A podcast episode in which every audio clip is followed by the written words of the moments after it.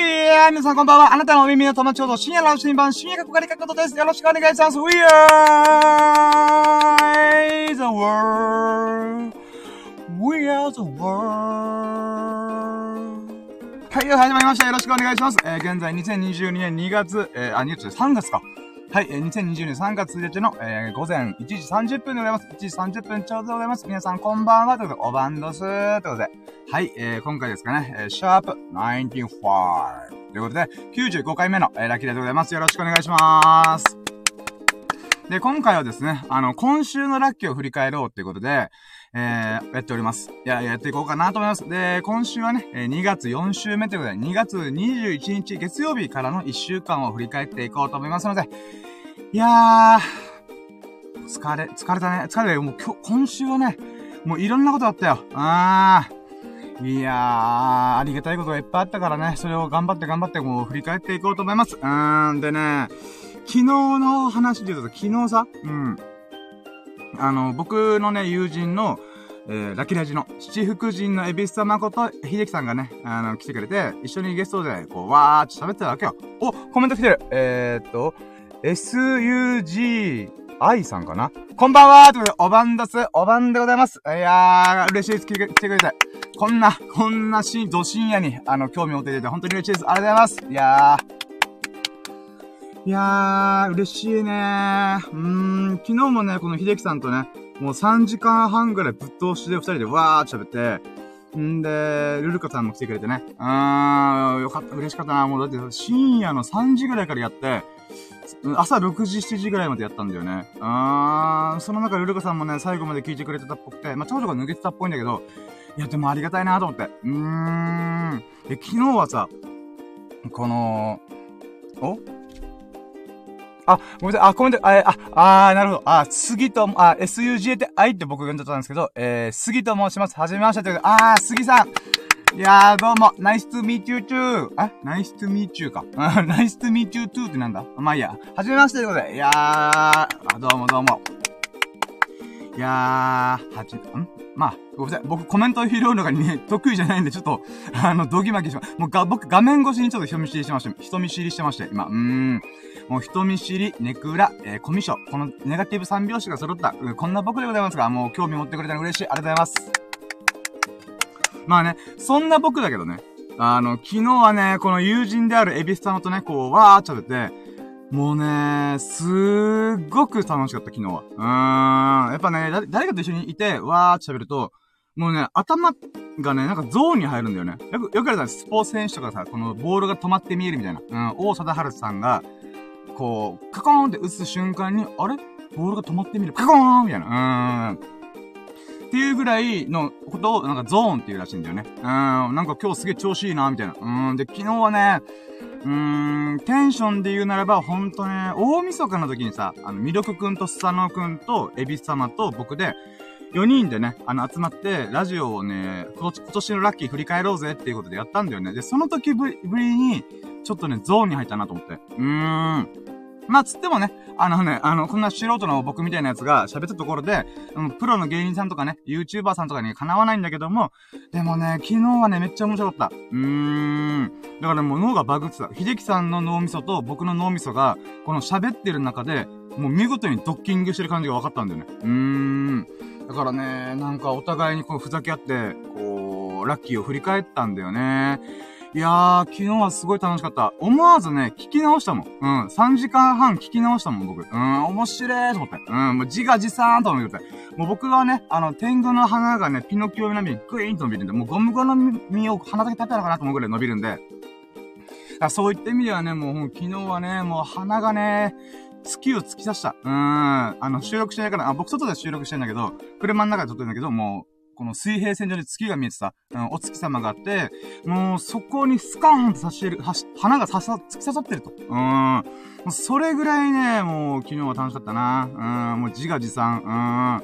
うん。僕はね、うん、僕が大好きと思って。うん。それが This is me とで。うん、グレイテストショーマンバリに私は This is me だから。うん。まあそんなこともね、あの、秀樹さんはもう苦笑いしましたけどね。また深夜こんなこと言ってみたいな。うーん。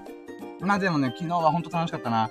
ただね、この聞き直した時に思ったことあったんだよね。うん。それが何かっつうと、あれなんだよ。あのー、聞き直して、やっぱね、僕おしゃべり遅いわと思って。うーん。なんか自分の喋って体、体感感覚っていうならば、もうとんでもないけど、ブワー喋って、うん、で、かつ、あんまり間をなく、まあ、あのー、友人の秀樹さんが横にいるからね、こう、間がない状態で、ブワー喋れたつもりだった。だけどね、やっぱとろかった。うん、1.2倍とか1.5倍にしないと僕は、いや、まだまだだみたいな。うん、なんかそんな感じだった。うん。だからね、もっともっと頭の回転早くして、口の回転も早くして、もうとんでもないスピードで喋りたいなとで。うーん。だからね、そこだけがね、なんかネックだな。なんかね、僕は、なんかゆっくり喋った方がいいっていう風によく一般的に言われるじゃん。うん。だけどね、なんかそれじゃつまんないって僕思っちゃうどうしても。うん。な別にそれは、そういうことがいいっていう人は別にそれはそれでいいんですけど、なんか僕はね、もっともっと早く喋りたいし、もっともっとこの密度をこ、もう圧縮したい。うん。圧縮に圧縮を重ねて、もうキュキュキュキューとこの言葉の単位をね、こう、今、今じゃこうってこうゆっくりしてる部分とかも、もうパッパッパッパってキュッキュッキュッキュッとこう縮めていきたい。うん、そういう風に思ってるぐらい、うん、もっともっと密度高い喋りがしたいなと思いました。うん、でもね、これもバカずかなと思うんでね。うん。で、今回95回目ってことで、95回僕1時間以上喋ってるからね。うん。平均的に言うならば多分2時間ぐらい喋ってるかな、毎回毎回。だからね、今回、3月が入ったから、えー、無事ね、あの、3ヶ月突破したんだよね。やったね。うーん。この毎日毎日振り返って、えー、1、2時間、うん、一番ね、1本撮りで最長は5時間、うん、収録した。で、えー、1日で3本撮りした日は2時間、2時間、2時間で、合計ね、6時間喋ったこともあったね。うーん、だけどね、上には上がいるんだよ。ルルカさんはね、12時間喋ったっつって。ええー、と思って。うっそーんと思って、11、え ?11 時間か12時間かなうん、もうその時間はね、さすがに僕は未知の領域。うん、でもいつかそこにたどり着きたい。うん。もうとんでもない密度の、密度の喋りを、12時間ぶっ通してやりたい。うーん。だからね、もう、茨の道を突き進むっても昨日決めたから、私は、えー、ひたすら喋りまくる。うーん。だからねいやー、12時間何を喋るのと思うんだけどね。うーん、でもやるよ、僕は。うーん。だから100回記念の時はね、あと5回で100回記念なんだけど、その時にはさすがにね、12時間喋るにはまだスキルが足りないな、能力が足りてないなと思うから、まあ、これはおいおいだなと。うん、下手したら、あの、ラッキーラジのシャープ、えー、トリプルセブン、777回の、が多分2年後とかに来るかな。うん。2年後には12時間ぶっ通しラジオができたらいいかなとか思ったりね。うん。でもいつかやってみたいね。うん。とりあえずね、まずは1本撮りで6時間の壁破る。破る。うん、24時間中の、えー、4分の1をラジオに費やすというアホみたいな時間の使い方しちゃうけども、まあ、楽しいからね、しょうがないよね。うーん。って話が脱線した。うん。とにかく昨日はね、ほんと楽しい収録ができたんで、秀樹さん本当にありがとうございますということで。うーん。で、えー、僕は毎回オープニングトークで、ラッキーラジとは何ぞや、みたいなことの、ちょっとね、あの、試食版というか、うん、テスターというか、お試し版みたいなこと喋ってるんだけど、それはね、まず、ラッキーラジっていうのは僕が、1日のラッキーとか、今週のラッキー、今月のラッキーとかパッと振り返って、その中で、こんなラッキーがあった、あんなラッキーがあったのを紹介しながら、1ラッキー、2ラッキー、3ラッキーっていう風にカウントしていくっていうことを毎回毎回やってんだよね。うん、ほんとね、ザ自己満足ラジオ。うん、自己満ラジオ。うん、別名ね、あの、まあ、深夜だからいいだと思うんだけど、まあ、オナニーラジオ。うん、ほんとね、自分を慰めてると思いながら。うん、略してオナラジっつって。うん、なのでね、そういうことをね、毎回毎回やってはいるんだけどもね、でも気持ちいいからしょうがないよね。うーん。まあまあ、そんなラッキーラジなんでございますけども、そのラッキーラジを、あ、そラッキーラジの中で、この1日のラッキーが、こう、バーって振り返った時に、大体ね、アベレージで30個のラッキーがあるんだよね。うん、13ラッキーってことで。うん。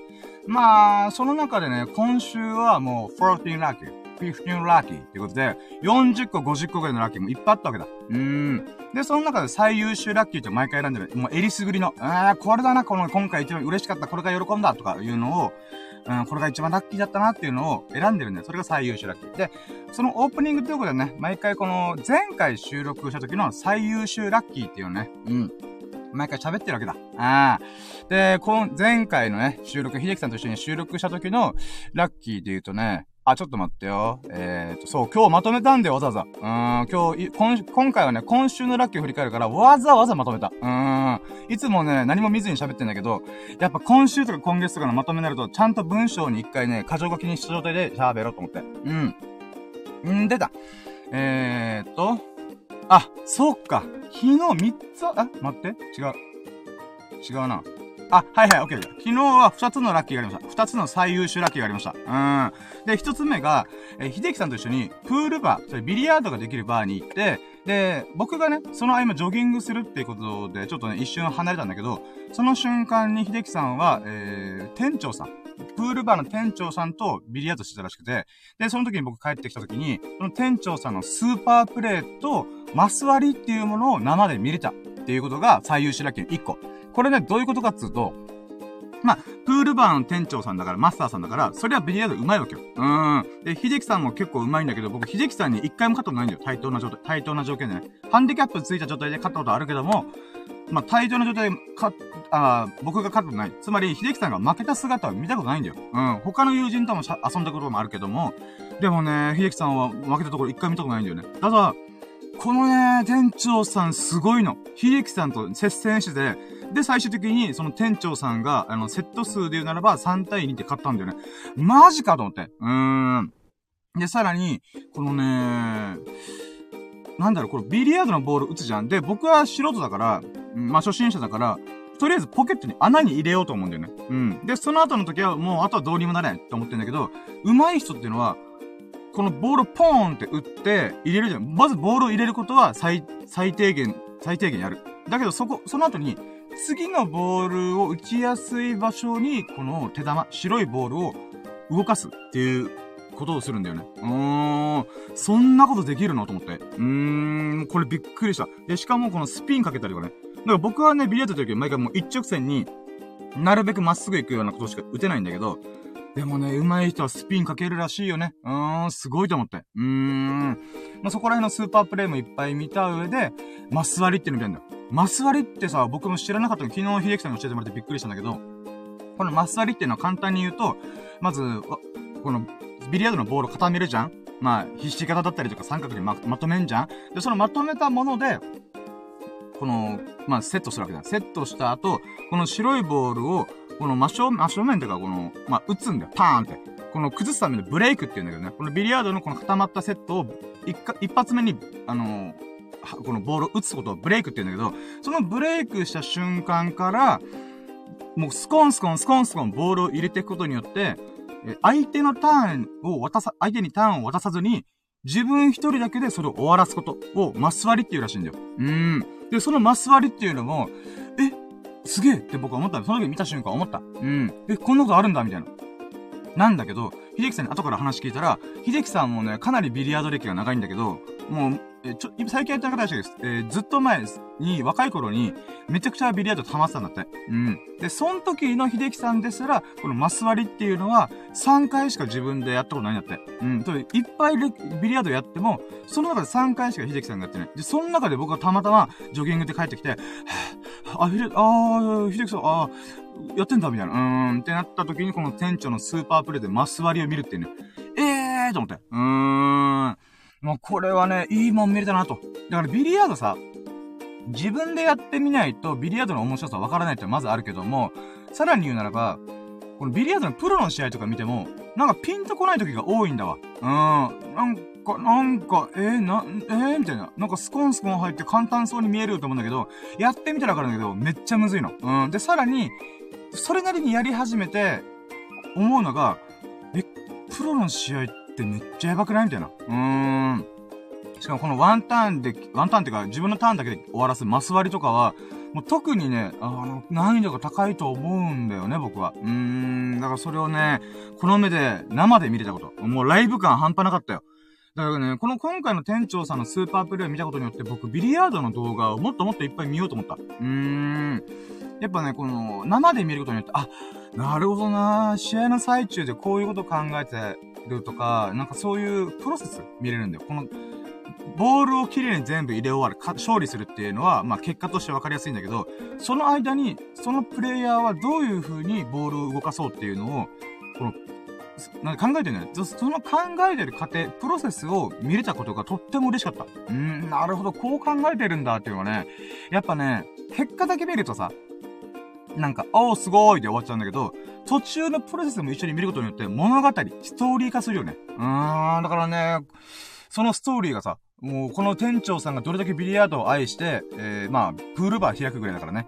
それほどビリヤードが大好きで、かつめっちゃビリヤードがうまい。うん、秀樹さんがさ、この、ら、なんかね、ビリヤードのランクがあるらしくて、なんか A 級、B 級、C 級がある中で、そのずっと秀樹さんがマスターさんのことを、あれ？マスターもしかして A 級じゃないですか？みたいな。いやいや、A 級じゃないんですよ。とか言いながらも、その秀樹さんがビリヤードですごい詳しいから、その秀樹さんから見ても店長さんは A 級クラスの実力あるんじゃね？みたいな。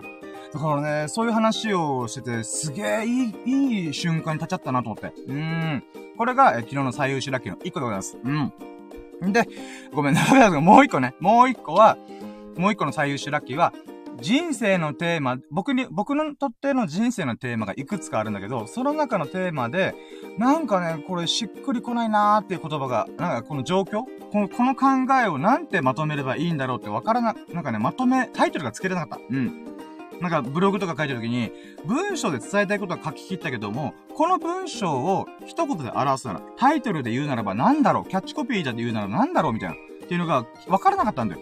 うん。で、だから昨日の最優秀ラッキーはその人生のテーマの、まあ、二つ。二つに関して、しっくりくる言葉、ワードを作れたことでございます。イェイ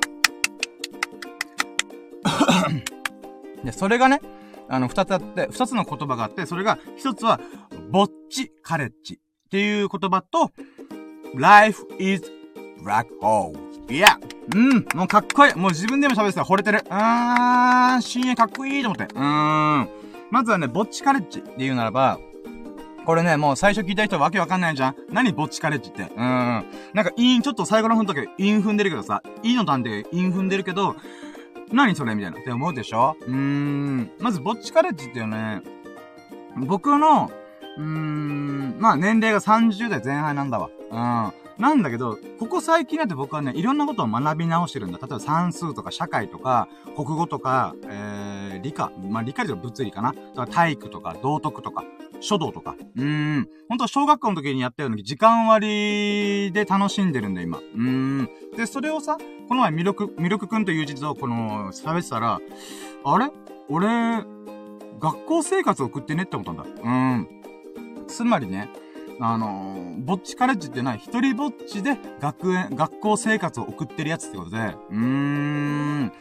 この小中高の時はね、学校の授業なんてもう嫌だな、嫌でしょうがなかったんだけど、自分で、あ、書道楽しいとか、体育楽しいみたいな、ジョギング楽しいじゃんとか、うーん、まあ、ビリヤードとかもある意味物理なんだよね、あれ。うーん。なるほどね、なるほどね、みたいな。とか、あと家庭がね、うん、料理作ろうとしたりとか、あと裁縫、レザークラフト作ってみようと思ってんだよ。うーん。あと、技術の時間。あの、ハンダゴテとか、あ、美術じゃない、技術。テクノロジーの方の技術ね。それで、ハンダゴテとか、DIY とかもやってるんで、木の棚作ったりとかした、した、したことがあったんだよ。で、そういうこともまた今、取り組んでるし、だからね、あとは美術ね、図工の時間とかに関しても、今絵描いたりとか、えー、T シャツ、T, T シャツ作ってみたり、グッズ作ってみたりとか、なんかそういう風にいろいろ楽しんでるわけだ。うーん。あれ、お俺、マジで今学校生活送ってると思って。うーん。だからそれがね、この、この状況をなんて言えばいいんだろうって分からなかったんだよね。やっぱね、これ、魅力くんと対話したりとか、秀樹さんと対話したりとかすることによって、あー、ぼっちカレッジだと思って。うーん。ぼっちカレッジを私、いつの間にか入学したみたいですってことで。うーん。このね、なんだろうな、ぼっちカレッジっていうのまたいいなと思ってんだ。それなんでいいかというと、僕はね、今30代前半でちょっと年齢は伏せてるんだけども、まあ、25歳の時に僕はね、あの、目覚めたのよ。あのニルバーナしたの。悟、悟ったの。うん。まあ、悟ったというか正確には今も悟、悟り悟りを開こうとしてる真っ最中なんだけど、25歳の時僕仏教にやったんだよ。仏教にバチコーンってハマって、あ、まつとかも面白いな、これ、みたいな。般若心経面白いとか、法華経面白いとか、そんな感じでわーって調べていく中で、あのね、この瞬間に、なんか僕は世界をちゃんと捉えたんだなって思ったんだよね。うん。だから、まあ、悟ってはいないかもしれないけど、悟り始めた。うん。もしくは第三の目がパカって開いた。うん。あれ俺今まで目つぶったわと思うぐらい、25歳のあの瞬間を境目に僕は、人生がガラリ変わった。自分の認識力というか、世界に対しての認識力がもうガランと変わった。うーん。あー、今、僕、25歳の時カーテン、カーテンが開いたんだなと、もう開幕した。うーん。遅いけどね、みんなはね、ちっちゃい頃にさ、もう開眼してると思うんだけど、25歳にしてやっとこう、この世界はこういうことなんだ、歴史を学ぶとこういうことなんだ、国際情勢ってこういうことなんだとか、企業の仕組みとか、資本主義とか、そういうものってこういうことなんだっていうのが、分かったんだよ。分かったっていうか、なんか、あ、そういうことか、みたいな。なんかざっくりね、世界を捉えることできたんだよね。うーん。なのでね、まあ今すごい大事に言ったけど、まあみんなからした当たり前のことだよ。うん。だから僕はそ、当たり前のことなんだけど僕は知らなかった。分かってなかった。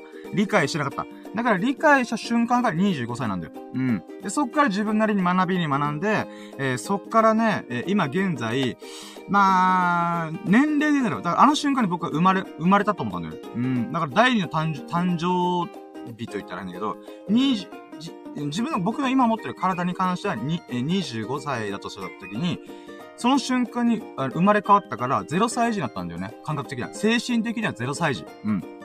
で、その0歳児から今現在、えー、私、小学校低学年です。うん。なんだね。だからね、この小学校低学年ぐらいの、ね、年齢に差し差し掛かるんだよ。うん。そう考えてみたら、あれ？あれれと思って、ぼっちカレッジ入学してると思って、しかもそれもいつの間にか入学してたから、小学校1年生とかさ、の時思い出してほしい。うん、とか、もしくは幼稚園の高学年の時。うん、卒園式とかさ、修行式、あ、入学式。うん。あんま覚えてなくね。うん。いつの間にか俺学校行ってんな、みたいな。うん。それはそうだよね。だって親に連れられて、さあ行くよってランドセルむちゃがら、え、どこ行くの？みたいな。うん。もう、えー、ママ、どこ行くの？みたいな。うん。そんなことで、スッと入って、いつの間にか学校の教室で、はい、ここだよって案内されて、はい、じゃあここで授業しまーす。みたいな感じで。はい、1たす1は、にーつって。うーん、そんなことやってるわけじゃん。うーん、だからね、いつの間にかあれ学校入ってる、みたいな。うーん。で、先生のことをママって言っちゃったりね。うーん、そんなことあるよねーと。まあまあ、これで今、ちょっとどうでもいいわ。今、今の、今の話はどうでもいいね。うーん。ちょっと水飲む、お茶飲む。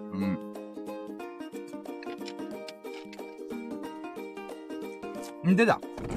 その、ぼっちカレッジっていうのと、リアルの小学校の時に入学し、入学したのも、なんか似てるようなもんなんだよね。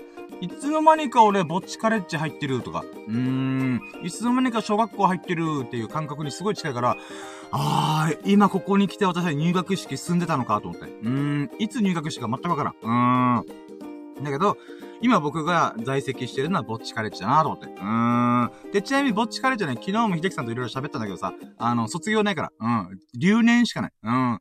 だからね、僕は130歳まで生きるつもりなんだけど、うーん、だからね、うーん、100年生とかなるのかな？わかんないけど。まあそういう風にね、ぼっちカレッジっていう、この概念というか、この言葉がドーンって決まったのがすげえ嬉しかった。嬉しかった。うん。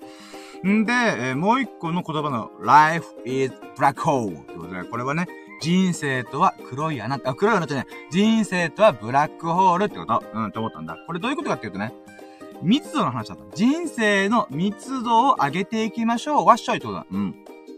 どういうことかっていうとさ、僕はさっき言ったように25年、25歳の時に仏教とに出会って、あーと思って、うん、目覚めたって言ってたじゃん。0歳児の生まれ変わったんだよ。で、その瞬間の25年と、その25歳からの5年間に関しては、あの、密度が一緒なんだよ。不思議なことだよね。うん、だから分数で言うならば5分の1に圧縮してるというか。うん、25年、25年イコール5年。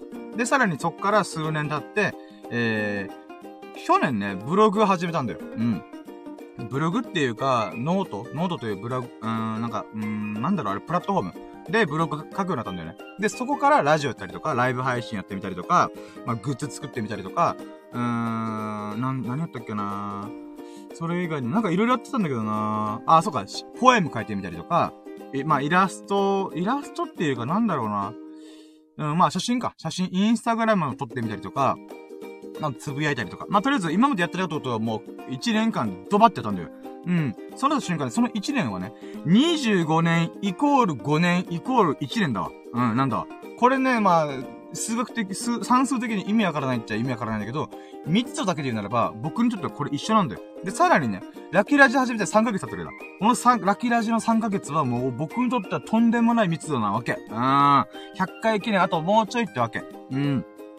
で、スタンド FM 自体は9ヶ月前ぐらいからやってたんだけど、まあ、このさっき言った、このノートやり始めて、ちょっと飽きたな、飽きたな、飽きたなってね、ちょっとやって、あ、落ち着いたなーと思ったタイミングで、ラジオやってみようと思ってスタンド FM やったんだよ。だけど、なんかしっくりこねえなと思ってる中で、ラッキーラジオ企画を3ヶ月前に思いついて、あ、これいいと思って、で、毎日毎日ね、飽きもせずに、1、2時間喋りまくって、3、4時間の日もあれば5時間の日もあるみたいなこと喋りまくった結果、まあ、この内容は1日のラッキーを振り返るだけなんだけど、これね、あの、みんなにとっては1日に24時間だと思うんだよ。20、uh, one day equal 24 hour だと思うんだよね。だけど僕にとっては、one day equal 48 hour ってことなんだよね。うん。つまり僕にとっては1日が48時間なんだよ。不思議でしょ？どういうことかっていうと、ラキラジで1日とか今週とか今月とか振り返ってから、何回も何回も頭の中で、その時に過ごした、朝起きた瞬間から、ラキラジや、ラキラジを夜にやるまでの、その一日をずっと繰り返してんだよ。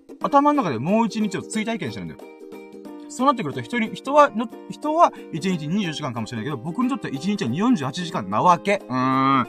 そりゃそうだよね、と思って。それそうだよね、てか。だから、一日が二日分なんだよ。だから3ヶ月だから、僕の中では、あくまで僕の中で言うならば、ラキラジオやってもう半年ぐらいやってるつもりなんだよ。うん、でも、あ、まだ3ヶ月か、みたいな。うん、それどんだけ圧縮してんの？この、この子と思うでしょ？ま、深夜すげえ圧縮してんじゃんって、うん、思うでしょ？うーん。だからそれぐらい密度の濃い、えー、3ヶ月を過ごしてるわけだ。うん、そう考えたときに、えー、25年イコール、5年イコール、1年イコール、3ヶ月なわけだ。うーん。もうどんどんどんどん圧縮に圧縮重ねてんだよ、今。うーん、日々楽しいよ。うん。充実しとるよ、俺、今。うーん。25年間、俺は何やってたんだろうと思うぐらい、この3ヶ月がすげえ楽しいんだ。去年、去年の1年間がすげえ楽しかったんだよ。もちろんね、成功はしてない。うん。この目に見えるようなフォロワーさんが数万人行くとか、お金が稼げるとか、そんなことは一個もない。うーん、ワンチャンバズれバズれとか思いつつも、まあ、毎日投稿したり、まあ、と、毎日じゃなかったけど、うん。ブログも300本書いたしね。原稿用紙、あ、うん、3000文字分か。うん、原稿用紙15枚分を毎日書いてた。うん、もうびっちりよ。しかもびっちり。うん。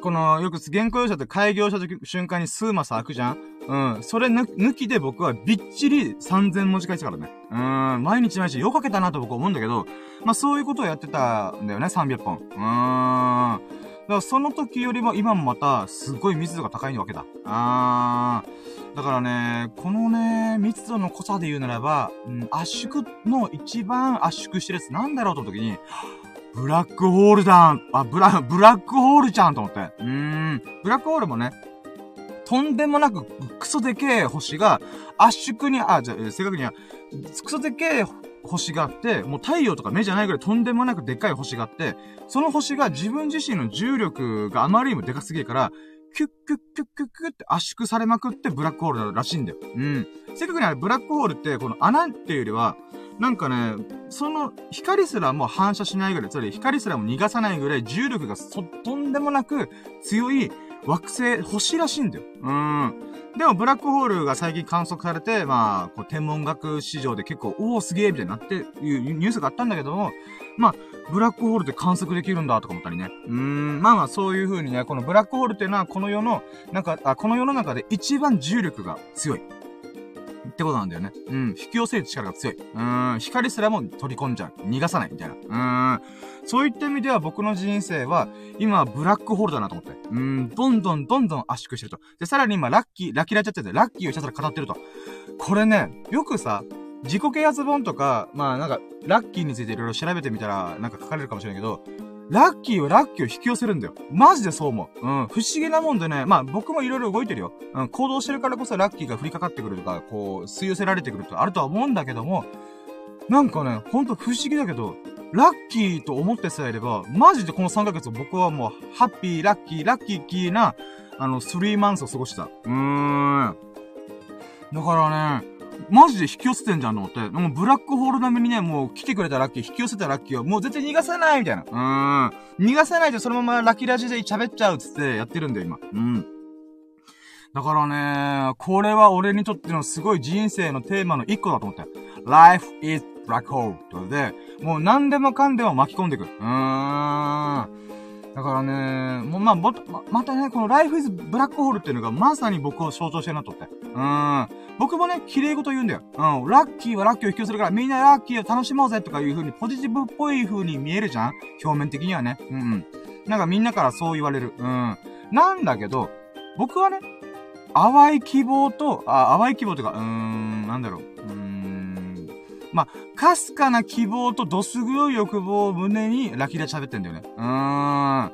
まあ、ラキラチが日々を過ごしてるわけだ。うん、ワンチャンバズれバズれってごめん。で、まあ、かすかな希望としては、まあ、なんだろう、みんなの役に立ってほしいなと、みんなにこの元気が伝わってこの、このテンションが伝わればなと思ってやってるけど、裏側ではどす黒いからね、僕。うん、性格悪いって言われます。うん、悪いとは言われないけど、ドライだねとか、うん、サイコパスだねって言われる時ある。うん、え、そうなんだと思いながら、うん。まあ、そんな僕だからこそこのブラックホールですごい合ってんなと思って。うーん。もうどす黒い欲望、もう煩悩まみれ、108個の煩悩じゃ足りない、一人じゃ違うみたいな。1080個の煩悩あるよ俺みたいな。うーん。それぐらいね、もう欲望、欲まみれだから、そんな僕が、うーん、ブラックホールという例えばね、結構、間を、あ、えー、え、えー、なんだっけ、間をいてる感じかな。うーん、今日本語がわからなかった。間を得てるだっけ？間をいてる、あ、いてるだな。ね、うーん。はい、ということでね、まあ、とりあえず、この、ぼっちカレッジっていうのと、Life is Black Hole っていう言葉はね、ほんと僕の人生のテーマにしっくりきてる。で、さらに意味も通ってる。うーん。不思議なもんで。うーん。だそういったものがね、とっても良かったなと。昨日のラッキーがこんな感じでございました。で、今ね、恐ろしいことに聞いてた。30分喋ってんじゃん、この話で。ああ、恐ろしいね。いやー、ちびる。うーん。味見じゃねえじゃん、これって思うよね。これ ラキラジってこういうものですよっていうのを10分ぐらいで終わらせるつもりだったのに関わらず、結局30分喋るっていうね。うん、どこが味見だよと。うん、どこがお試し品だよと思って。うん、しょうがない。うん、メンゴ。うん、これが This is me。うん、グレイティスショーマンバレにまた This is me だから。うん。はい、ということでね。いやー、喋りに喋りましたけども、えー、やーっと、やーっとオープニングでございます。じゃあ行きましょうか。やろうども、準備はいいかよーそろー深夜の新聞プレゼン、深夜のジャンコンパス今日のささ、あ、違う、間違う。2月4週目の、ラッ、ささやかなラッキーを語られる、楽してラッキーラジ、here we go!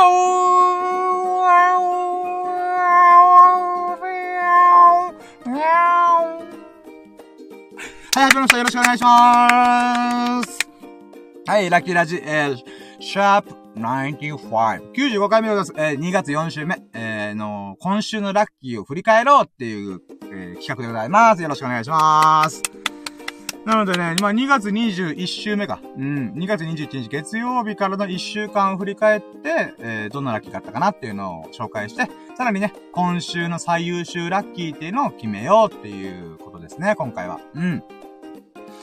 で、そうね。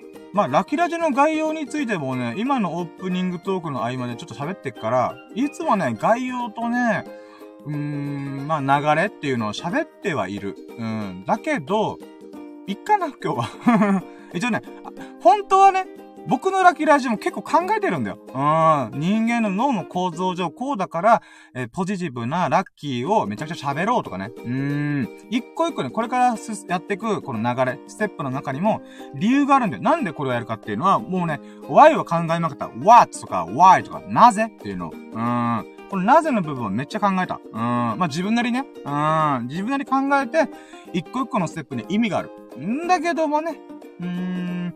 それ喋ったらほんと30分かかっちゃうんだよ。うーん。じゃあやめよっかと思って。うん。あ、でもね、そうね。どうしよっかな。難しいね。うーん。いっか。えー、えー、っとね。いや、今週のラッキーに関してはさ、あれなんだよ。1月頭から始めたから、まだ8回目とかなんだよね。だからね、経験値少なすぎて、サンプル数少なすぎて、改善しようがないんだよ、まだ。毎日やってるラキラジの方では、毎日毎日やってるからもう3ヶ月みっちりやってるから、90日間、ま、みっちりやってるから、あの、ブラッシュアップしてるんだよ。うん、少しずつ少しずつ改善してるんだよね。だから今週のラッキーに関してはね、改善がね、8回しか経験値がないから、な、ないんだよな。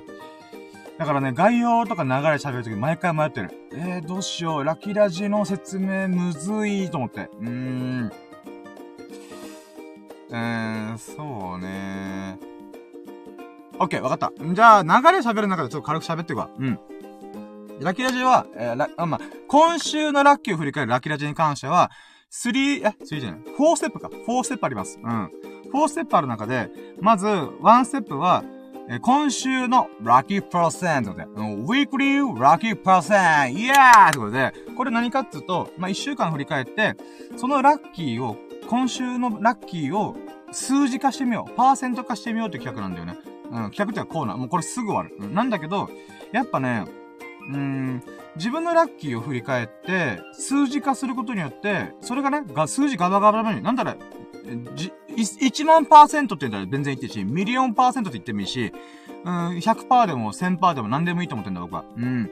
ここのポイントはね、自分がラッキーを実感したかどうかだと僕思ってるから、うん。人からとにかく言われる必要ないと思うから、みんなもね、自分のラッキーパーセント出してみめっちゃ面白いよ。うん。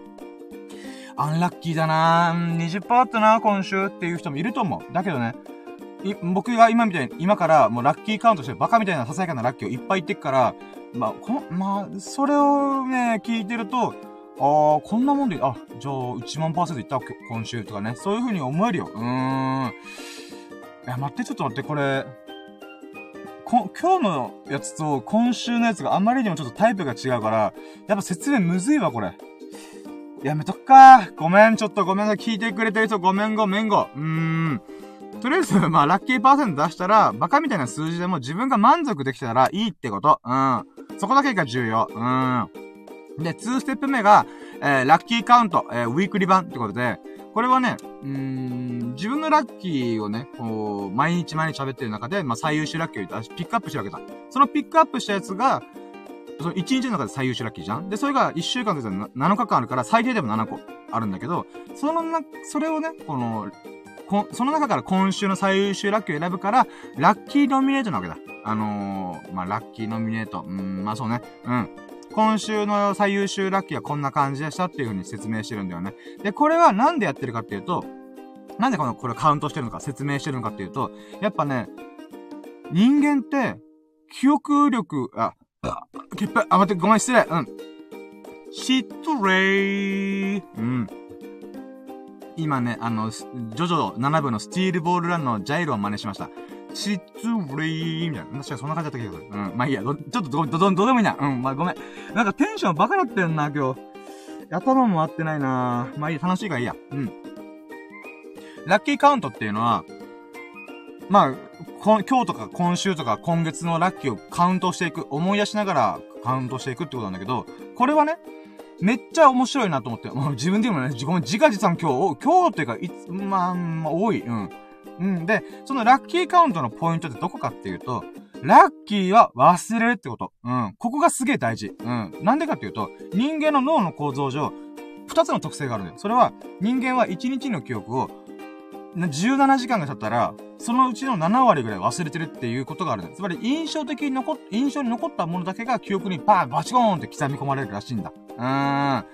で、もう一個の特性が、人間はネガティブ、正確には動物か。動物はネガティブな記憶ほど鮮明に残るっていうのがあるんだよね。うん。この二つの特性があるんだ。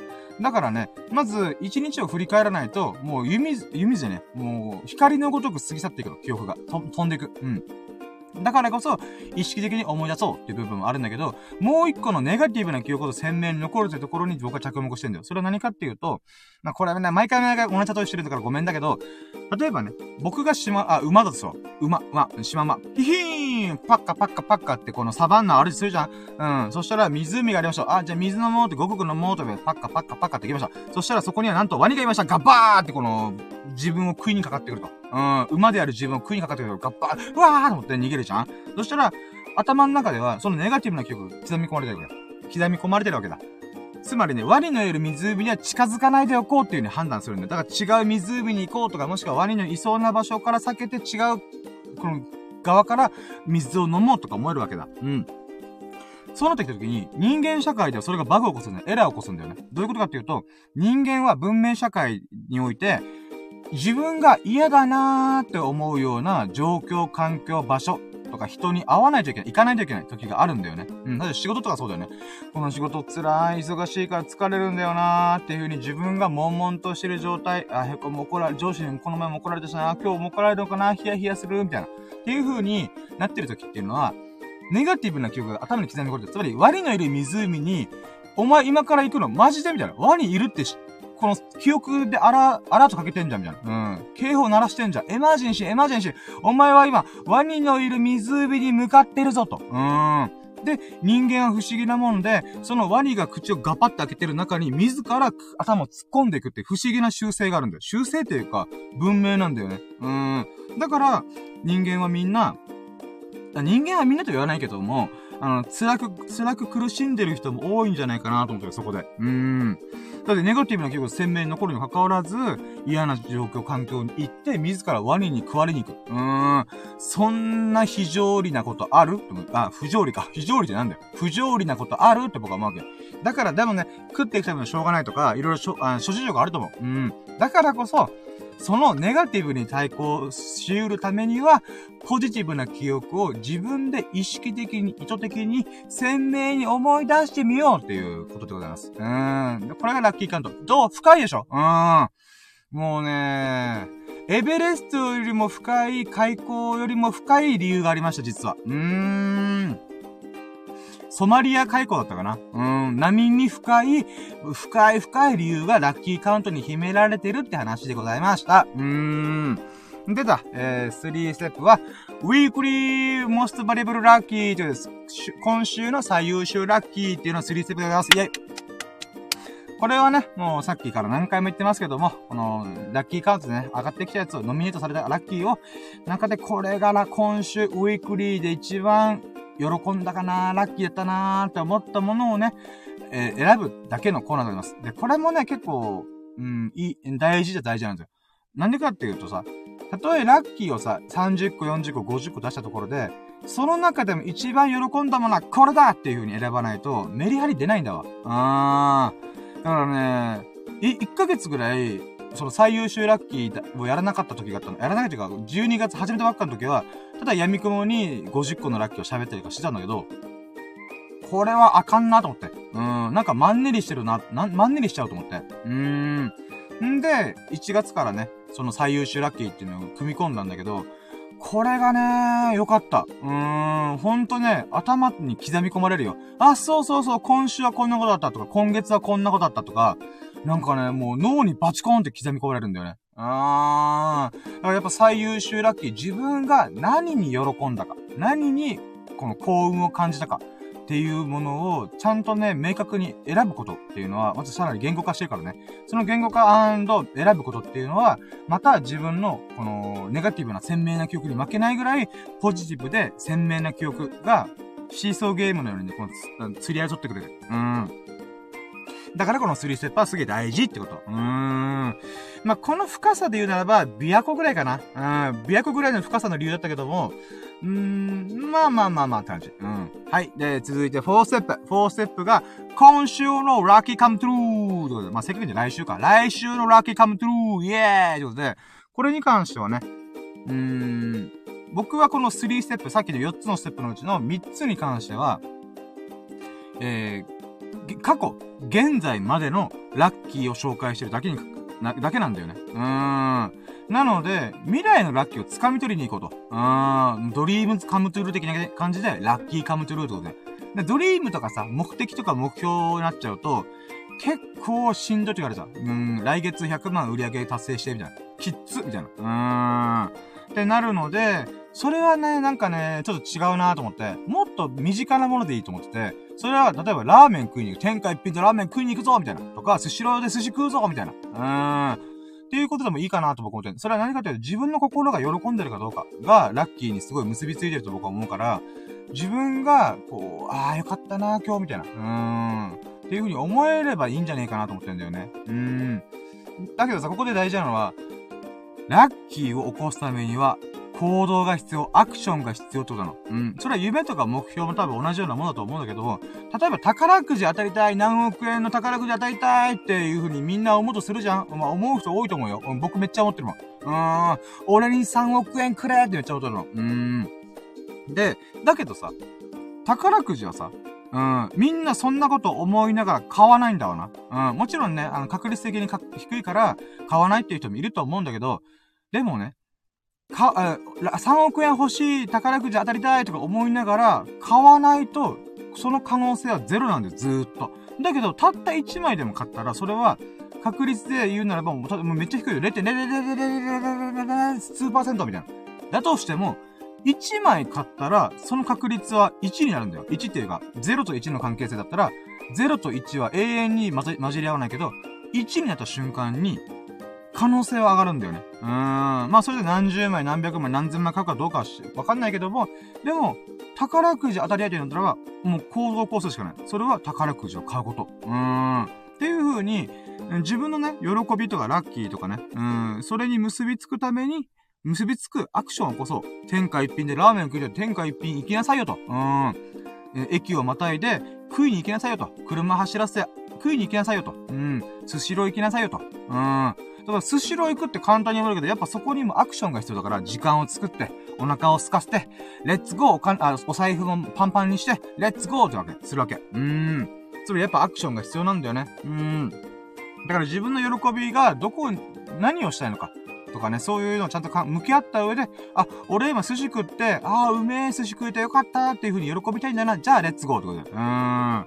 だからそういう風にえ、やりたいなっていう lucky come true。うん。まあ、僕はね、アーティストの MOROHA さんっていうのが好きで、その人の三文銭っていう歌詞ですごいいい歌詞があるなと思うのが、 dream は come して true にするではなく、 dream は go して true にしていく。つまりね、ラッキーカムトゥルー、まあ、文法的には合ってんだけど、カムっていうのが来るって意味だから、つまり、夢を叶えた。夢が叶ったとかいうのが、まあ、ちょ、ちゃんと、ちゃんと意味なんだけど、カムを使ってるから 夢が、向こうから来てくれたみたいな感じのニュアンスはちょっとあるんだよね。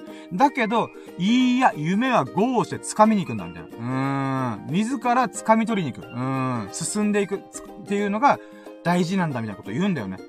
それすっごいそうだと思うと思って。うーん。だって宝くじ欲しいなあ、宝くじ当たった、数億円の宝くじ当たりたいなとか言ってんのに、宝くじ買わなければ、ラッキー、あ、 dreams come true 起きねえよと思うんだよね。うーん。誰が宝くじ買ってないのに、ラッキーが来るんだよ。 dream が来るんだよって思うんだよね。うん。だからやっぱ go しなきゃいけないんだよなと思って。うーん。まあそういった思いを込めた企画でございます。うーん。え結局15分くらい喋ってた。うー。ちょっとプチじ、プチ自己嫌悪だね、今。うーん。結局喋ってたないやー、しょうがない。うーん。スサノくんが、にね、今度謝らんといけんね。ごめん、ちょっと15分くらい概要喋ってたと思って。うーん。アスサノくんってね、僕の友人であり、ヘビーユー、ヘビーリスナーである友人なんですよね。うん。ちなみにこの94回ってありますけど、95回、今回95回だけども、えー、おそらく150時間超え超えてんだよ。そう、トータルね。うん。シャープ1からシャープ95まで、おそらく150時間超えてる。なんだけど、スサノくんまさかの全部聞いてるって。うん、恐ろしい。150時間聞いてんのと思って。うーん。だからね、そのスサノくんがおそらくまた今回もアーカイブ聞いてくれるだろうからこそ、うん、言うのがね。あの、ごめん。概要喋りすぎた、今回。うーん。いつも10分とか5分で終わらせるって言ってるくせに、今日はね、ちょっと気持ちが乗っかっちゃったメンゴ。うーん。でもごめんね。これが This is me. うーん。これが僕ですございます。うーん。はい、ということで、やっとやっと本編始まるよ。うーん、長かった。45分経って、私、やーっと本編入ります。恐ろしいね。今日何時間喋るんでしょうか？はい、行きましょう。えー、今回は2月4週目、2月21日月曜日からの1週間を振り返っていきたいと思います。よろしくお願いしまーす。えいはい、ということでじゃあまず、ワンステップウィークリーラッキープロセン今週のラッキー指数イェイでね、これね、確かね、先週が、4444%だったと思うんだよ。うん。あの、幸せの4並びってことで、4444にした気がする。ちょっとうろ覚えだけど。でもね、今回はね、ラッキーいっぱいあったんだよ。だからね、ちょっとそれを考えみるに、やっぱり思うのは、うーん、そうなんだよ。あの、体重、今僕ダイエットしてるんだけど、その体重をね、無事、えー、目標体重、まあ今月の目標体重を無事クリアできたし、あとはね、リスナーさんもね、結構いろんな人がね、さん、あのー、来てくれたりとかね、あとはこの音声参加してくれて、ゲップ。音声参加でコラ、コラボっていうよりは音声参加で交流することができたとかね。うーん。なんかね、あと、あー、そうだ。まあ、これ、これ、言い過ぎるとあれだな。うん。あの、後で、後で喋ることと同じこと喋っちゃうから、うーん、オッケー。うーん、オッケー、これだな。よし、決まった。よし、じゃあ行きます。今週の、ラッキーパーセン is,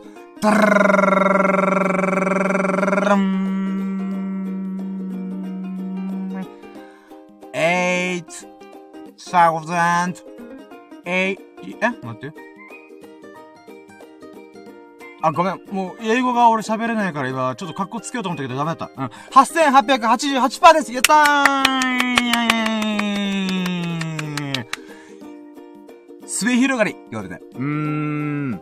本当はね、1万パーセント言ってもいいかなと思ったんだけど、いやー、なんか1万ってなんか何も考えてない感じすんなと思って、もっと意味は欲しいと思って。うん。で、先週は確か4444%、幸せの4並びってことで、うーん、いいね、ハッピーな並びだと思って。うん。あ、うん、そうなんだよ。うん。みんなちょっと今ね、え、こいつ4の4並びってめっちゃ不吉じゃんと思った人いると思う。うーん。デスノートのデスの方を思い浮かんだ人いるでしょ。うん。だけどね、僕は芸能人のアンミカさんが言った、4という数字は幸せの4です。いやという言葉にもう、こ、もう、すごい、なんかもう、大歓喜して、そうですよね、アンミカさんと思って。アンミカの姉子、そうですよね。4という数字は、幸せの4ですよねってことで。うーん。そういう風に思ったんだよね。うん。だから僕にとってはもう4はデスノートのデスの方ではなくて、幸せの4なんだよね。うん。なので、先週のパーセントは4444%、うん、幸せの4並びってことで、うーん、やったんだよ。で、今回はね、もうより先週よりもラッキーが多かった。本当に多かった。自分でコントロールできないラッキーがめちゃくちゃ降りかかってきた。降りかかってきたっていうか、降り注いできた。もう神の祝福を受けた。ふわー、深夜頑張ってるね。ラッキーを降り注がしてあげるみたいな。うーん。そういう風になったんだわ。うーん、もう、福音が鳴り響いてた。うーん、カランコロン、カランコロン、みたいな。うん、深夜に、いつも頑張ってる深夜に、ラッキーを授けてあげよう、つって、もう神々がね、祝福してくれたんだわ。うーん。なので、今回は8888%。うん。最近習字も始めたからさ、あの、書道やり始めてんだ。うん。なので、8っていう数字は関数字でならば、末広がりだから縁起のいい数字って言われてるらしいんだ。うーん。なので、8888%。みんなの頭の中に無限のエンドレスマークを縦にした8の数字が思い浮かべてるかもしれない。だけど僕からは、888です。あの、末広がりの8が4個並んでます。うん。8888%ってことで。うん。全部今関数字。うん。まあね、それぐらいね、今日はラッキーがいっぱいあったなあ、今、今週か、今週はラッキーがいっぱいありました。うーん。だから、幸せの末広が、あ、じゃ幸せじゃない末広がり。そうね。うーん。可能性が広がった、えー、8並び末広がりの1週間だったなと思います。うーん、いやー。我ながら、うーん、いいパーセントに落ち落ち着いたんじゃないでしょうか。うん。はい、ということで、えー、じゃあ、 one step はこんなもんですかね。はい、じゃあ続いて、 two step ラッキーカウントウィークリー版うん、あ、じゃあ、ウィークリーラッキーカウントイェイということでね、今日、あ、まあ、毎日毎日やってるラッキーラジオの中で、その日の最優秀ラッキーと毎回ピックアップしてるんだけど、そのピックアップしたものを一週間通して、まあ、紹介していくっていう企画でございます。うん。で、まだね、こっからが恐ろしいんだよ。今回はね、多分10個ぐらい2桁超えてんだよ。だから、おそらく今日ね、これから喋りまくるけど、3、40分ぐらいかかる可能性非常に高い。うーん。恐ろしいね。恐ろしいよ。はい、ということで行きましょう。えー、もうね、メモ帳で一応記入してるんだけどさ、最優秀ラッキーに関してだけは。恐ろしいぐらいね、もう、スクロールする。びっくりするよ。うーん。はい、じゃあ、えー、でね、これちょっと、あ、待って。えー、待ってよー。ちょっと待って。あ、はいはい、オッケーオッケー。これね、ちょっとね、事情があって、この、被ってるというか、連鎖してるラッキーがめっちゃ多かったんだよ、今回。うん。例えば月曜日にこれがあって、木曜日にこれがあって、金曜日にこれがあったみたいな。でもこれは全部呪術つなぎしてるから、あれ？ちょっと待って、これだととっても多いから、ちょっとまとめようと思って、ガッチャンコしてるんで、いつもだったら月曜日の最優秀だけこれ、火曜日の最優秀だけこれっていう風にやってんだけど、もう今回はそのくくりを一回ばらして、もうひたすらラッキーを上から順にか、あの、喋っていこうと思います。はい、行きましょう。はい、じゃあまず一つ目の最優秀ラッキーがですね、最優秀ラッキー、あ、じゃあ、うん、待ってなんて言おうかな。えー、じゃあまずワ、ワンノミネート。ワンノミネート。うん。ワンノミネートのラッキーは、ラキラジをやってて、その中でリスナーさんで、フュージョンさんという方がいらっしゃいまして、その方から書道のレクチャー、あの、習字とか書道のレクチャーを受けて、さらに、この、扇に書くとか、写経をするとかいうようなアイディアをもらい、ダイソーをはしごしまくって、もう100均でね、100均をはしごしまくって、習字セットを1000円ポッキリで揃えて、習字をやってみたことです。イェイこれが1個目。あのねこれねさっき冒頭でもうアホみたいに喋ったけど、あの、僕ね、ぼっちカレッジ入学してるんで、あの、自分で一人で、この、小学校、中学校、高校の授業をやってるんだよ。うん、だから習字の授業を今してるんだよ。うん。で、今回それを引っ掛けくれたフュージョンさん。うん。っていう人から、まあ、レクチャーをいっぱい受けて、さらにやってみたいアイディア。うーん。あの、白い扇に自分で文字を書いたり、イラストを書いてみたりとか、いうアイディアもらったりとか、写経をやってみたらどうです？って言われて、社協いいと思って。うーん。で、そこからね、なかなかダイソー100均に行く機会がなくて、よ、3日後ぐらいにやっと行けて、その中でこの、しかも1店舗では全部揃えられなくて、数件はしごしたんだわ。で、それで、やっと1000円ポッキリで、その、もろもろのセットを購入できましたと。うん、これもめっちゃ嬉しかったの。なんでかっていうと、これ、例えばさ、デパートとかの文具コーナー行って、わーって、まあドンキ、ドンキでもいいよ。うん。わーって行くじゃん。そしたら、書道セット。あの、小学生がよく使うような、あの、箱型のやつあるじゃん。あれがまず最低でも2000円するの。うーん。で、さらに、この、筆とか、墨とかいっぱい置かれてるんだけど、まず筆高いんだよ。筆が、1本で700円くらいいくんだよ。高ーと思って。うーん。だからね、書道セットでを2000円で買えば2000円で終わるんだけども、もし一歩、一個一個選んで単品で買ってったら、マジでね、3、4000円吹っ飛ぶなと思って。だその金額帯でダイソー行ったら1000円で全部揃えられた。もちろんクオリティがどうかはわかんないんだけど、でも1000円で揃えられてよかったーと思って。うーん。なのでね、で、そこから、えー、翌日には、えー、書道をやってね。うーん。で、これはね、フュージョンさんが教えてくれた、あの、はじめ、初心者の人は、漢字の永遠の A、つまり、とわりのとわ。うん。というところと、関数字の1。うん。なので、この A と1っていうものを練習した方がいいよって言われたんだ。で、僕はもちろんね、もう素直に聞いて、これやりますってことで、あの、永遠の A を練習しまくったんだよ。うーん、で、舐めてた。永遠の A、まあまあまあまあまあ、俺は今まで人生いっぱい書いてるから、うん、小学校からずっとね、この永遠の部分はね、何かしら書いてたから、書けんだろうと思ったんだよ。うん、余裕ぶっこいした。うん。めっちゃむずい。マジでびっくりした。うん。もう、ええー、こんなむずいのと思いながら。うーん。なのでね、この、舐めてたなとで。で、この A の A なんで書いた方がいいかっていうと、習字というか、この毛筆あるじゃん。うん、この習字するための、この筆。この筆の払いとか、この線を描く、描くとか書くことの基礎中の基礎が、この永遠の A には全て備わってるらしいんだよね。うん。右上に行くものとか、左下に行くものとか、まあ、っすぐ下ろすものとか、横に行くものとか、うん、この点だけ打つとか、その全てが揃ってるのが、この永遠の A らしいんだ。うーん。でね、もう何枚も失敗して、うわ、へっこむーと思って。うーん。これでね、あの、面白いなと思ったのがあって、それは、僕ね、昔デザイナーやってたりとか、MacBook とかね、あの、持ってた、で、Photoshop とかイラストレーターとかで作業したんだよ。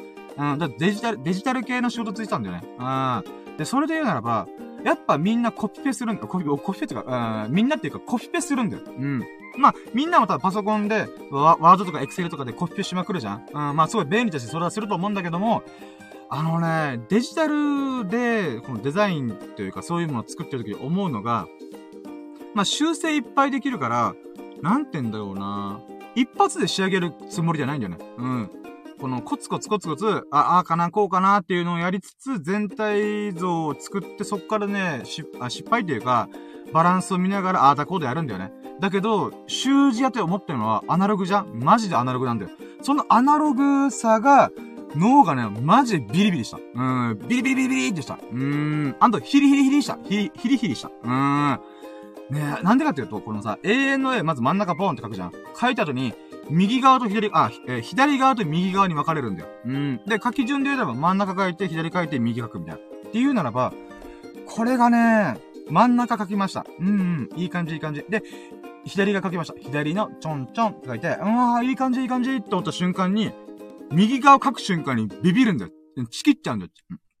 うん。チキっちゃう。うん。もうビビってさ、え、待って。この真ん中と左側、今綺麗にかけたよ。え？こっから右側、俺失敗したら、この、今までこの綺麗な真ん中と左側が、おじゃになるっていうヒリヒリ感。うーん。で、見事におじゃんする。うん。失敗したーつって。うーん。だから泣く泣くもうぐしゃぐしゃにするか、また空いたスペースで練習して、もう一回チャレンジだつって。で、今度は書くじゃん。で、真ん中書いて、で、左側書くときに、左側書きましたあー、失敗した。バランス悪い。あー、と思って。まあでも練習だから右側書こうと思って書くじゃん。そしたら右側綺麗に書けてると思って。うーん。だから真ん中と右側書けたから左側がダメだったみたいな。うーん。へこむーみたいな。うーん。っていうのがあったりする。うーん。なので、そういった時に、このね、ヒリヒリ感、アナログならではの一発で書くみたいな。うーん。もうね、10年ぶりぐらいに筆触ったから、脳のね、この使われてない部分がもう活発化した感覚があったよね。うーん。脳がスパークしてると思った。うーん。もう、なんだっけな。ミラー、ミラニューロンじゃねえ。ニューロンニューロンじゃねえな。ニューロンだっけな。うーん、もうそれがすー、電気信号か。電気信号がズババババーって、こう動いてるーと思って。うーん。まあ、これがね、嬉しかったな。うーん。まあ、ほん、まあ、デジタルデータの方がね、誰しもが使えるからいいとは思うんだけども、だからアナログならではの部分で言うならば、これは熟練の人しか取り扱いきれないっていう側面もあるので、どっちもね、メリットとデメリットがあるなと思いつつ、まあでも趣味として楽しむ分には面白いなぁと思いました。うーん。なので、あ、ちなみにね、あの、この書道を書いたものに関しては、インスタグラムに今日あげたので、アップしたので、もしね、僕の下手くそな永遠の絵を見たければ、あのー、僕のこのアカウントの、うん、なんだ、うん、チャンネル？チャンネルところになんかインスタマークがあるから、そこから飛ぼうと思えば飛べるはず。うん。なので、興味があったらぜひ見てみてくださいませ。ってことで。うーん。でだ、えー、な、長いな。俺今日、今週のら、まとめ1時間半で終わらすつもりだったのに、もう1時間経ってるんですけど、我ながらそのシーン、はい、では二つ目行きましょう。はい、二つ目はですね、2022年2月22日22時22分22秒を堪能したことイェイこれね、どういうことかっていうと、あのー、まあ、す、うん、巷ではスーパーニャンコの日ってことで2が並ぶからね、ニャンニャンってことで、うん、という日ではあるんだけども、うん、まあ僕はそ、あんまそこにはピンとこなかったんだけど、でもね、2022年2月22日、まあそのゾロ目、2のゾロ目っていうカウントに関して言うならば、これね、0が入ってるから、2022年だから、まあ0が入ってるのは惜しいなとは思うんだけども、このね、2しか並ばないのっていうのは、基本的には、えー、222年、西暦222年。うーん。っていう時代と、今から200年後の、えー、2222年の時しか揃わないんじゃないもちろん、1000、えっ、ー、と、1222年あるじゃーんっていうあるんだけど、やっぱね、僕としては、いや、1は違うなと思って。うーん。なんか1はね、ちょっとなんか違うよなと思うんで、0はまだ許せるけど、みたいなところがあるから、そう考えたらね、2000年の間で2が揃う瞬間ってのは3回しかないんだよ。222年と2022年と、えー、2222年か。あ、ま、もっと言うなら、そうか、あ、あそうだね。ごめん、あれだ。今か、今思ったら、20、西暦22年があったわと思って。うーん。ごめん、それ4個ぐらいあるか。あ、なんか西暦2年もあるな。西暦2年 西暦2年ってあんのか？まあいいか。ある、あるか？ああるよな。うん。西暦2年2月22日もあるわな。あ、そう考えたら結構あるな。あ、ごめん、メンゴ。うーん。とりあえず、でもね、さすがに10回はなかった気がする。うーん。なので、それを考えてみたら、今この瞬間に生まれ落ちた僕はすごいラッキーだなと思って。うん。だから堪能しようと思って、わざわざ、それをスクショしようと思ったんだよね。うん。だから、わざわざね、この、時計のアプリをインストールして、iPhone だからさ、別に時計出るに関わらず、時計のアプリをインストールして、えー、20、あ、2020年2月22日に、2時20、あ、22時22分22秒をスクショしようと思って。うーん。で、15分前ぐらいにアラームかけて、で、直前でビビったのが、あの、時計アプリにね、広告が入ってて、15秒ぐらい広告が流れるっていうね。え、マジか？今この瞬間で、いやーと思って。うーん。まあ、一応10秒前に無事に広告が流れ終わったんで、2022年22が、あ、22時22分。うーん、まあ、2をゾロ目の瞬間を動画で撮って、かつ、えー、スクショできました。うん、ほんと自己満足であるけども、自分のできる限りの、えー、手法を使って、そのゾロ目の瞬間を楽しんだなと。まあ、惜しむべくは22秒、0.22秒とかがあったら嬉しいなと。ま、さすがにその瞬間までは無理だとって。うーん。まあまあまあ、そういう感じで堪能できたわけだ。うーん。嬉しいなと思って。うん。まあ僕はね、ラッキーをひたすら語ってるから、こういうことですらもラッキーを感じます。うーん。この瞬間に生まれてよかった。まあ今を生きてるだけでもすごい幸せなんだけどね。うーん。そう、あとなんかあったんだよな待ってよ、2位についてなんか言ったんだよな、俺。うーん。なんだっけななんかブログ書いたんだよ、その時に。2をなんでそれを書いたんだっけちょっと待ってよ。今インスタグラム開く。はい。えーと、待ってよ。なんだっけな2位の時何書いたっけな2位の時はね、ああ、そうだ。うん。あのね、もういいや、今日3時間くらい喋ったろ。うん。この2の時、2のゾロ目の時に、僕はブログ書いたんだよ。プチブログ。うん。で、2を並ぶことってどういうことなんだっていうか、いうことで、ま、いろいろ話が広がって、その中で一番伝えたかったのが、歴史を紐解くことっていうのが、縦のコミュニケーションなんだよっていう話をしたんだよね。話を書いたんだよ。それはどういうことかっていうと、まあ、西暦っていうこと自体がキリスト教の文化圏が勝手に決めたことなんだけど、でもね、やっぱ2022年とかいうふうに、この概念、西暦という概念があるわけで、2000年の重みを、こう、し、重、2000年の、なんで、この、歴史に対して、思いを馳せることができるんだよね。うん。なので、やっぱ西暦っていうのは、あまあ、まあ、西暦だけども、2022年を体験できてよかったなと。その概念があるおかげでね。で、この2022年、ごめん、2022年何回言ってんだ？恐ろしい。えー、えー、それ、その歴史に思いを馳せることってどういうことなのかっていう、どういうことなのかっていうと、縦のコミュニケーションなんだよ。歴史って紐解くとすげえ面白いんだよ。うん。じゃあなんで面白いんだろうっていうのは僕は分からなかったんだよね。うーん。まあ、今思えば、なんかこう過去の人々との対話だよっていう風に言う人もいると思うけど、僕の中では縦のコミュニケーションだと思ってんだ。僕のなりの言葉で噛み砕くならば、歴史を紐解くことと、紐解くことは縦のコミュニケーション。で、横の読み、コミュニケーションってある横のコミュニケーションってのは今生きてる僕らのこと。うん。つまりね、僕今30代前半なんだけども、これってどんなに頑張っても、0歳児から今現在100何歳かの人までしか、の100年の帯の中でしか横のコミュニケーション取れないんだよ。うん。もちろん広がりはいっぱいある。うん、もう無限に広がりがあるよ。70億人の人とコミュニケーションを取ろうと思と、と、取れたとしたらば、うん、広がりはある。だけど、あくまで100年という時間の中でしか僕たちは横のコミュニケーションを取れないんだよ。だけど、過去のこの文献に残ってるものを紐解くことによって、もちろん広がりは現代に比べたら少ない。現代というよりは、現、今現在にと比べたら横の広がりはないんだけども、一部の人が残してくれた文献を紐解くことによって、なるほど、この時代の人はこういう風に考えたんだなとか価値観とかね。うん。もちろんね、嘘とかもあると思うから、一概に言えないんだけど、でもそれすらもまたコミュニケーションなんだよ。うーん。コミュニケーションって面白いじゃん。知らないことを知るってことはすごい面白いんだよ。うーん。だからこそ、縦のコミュニケーションだから、縦のコミュニケーション。過去の人とのコミュニケーションをしてるからこそ、歴史を紐解くのは面白いんだなと。うん、長年の疑問がやっと解決しました。うーん。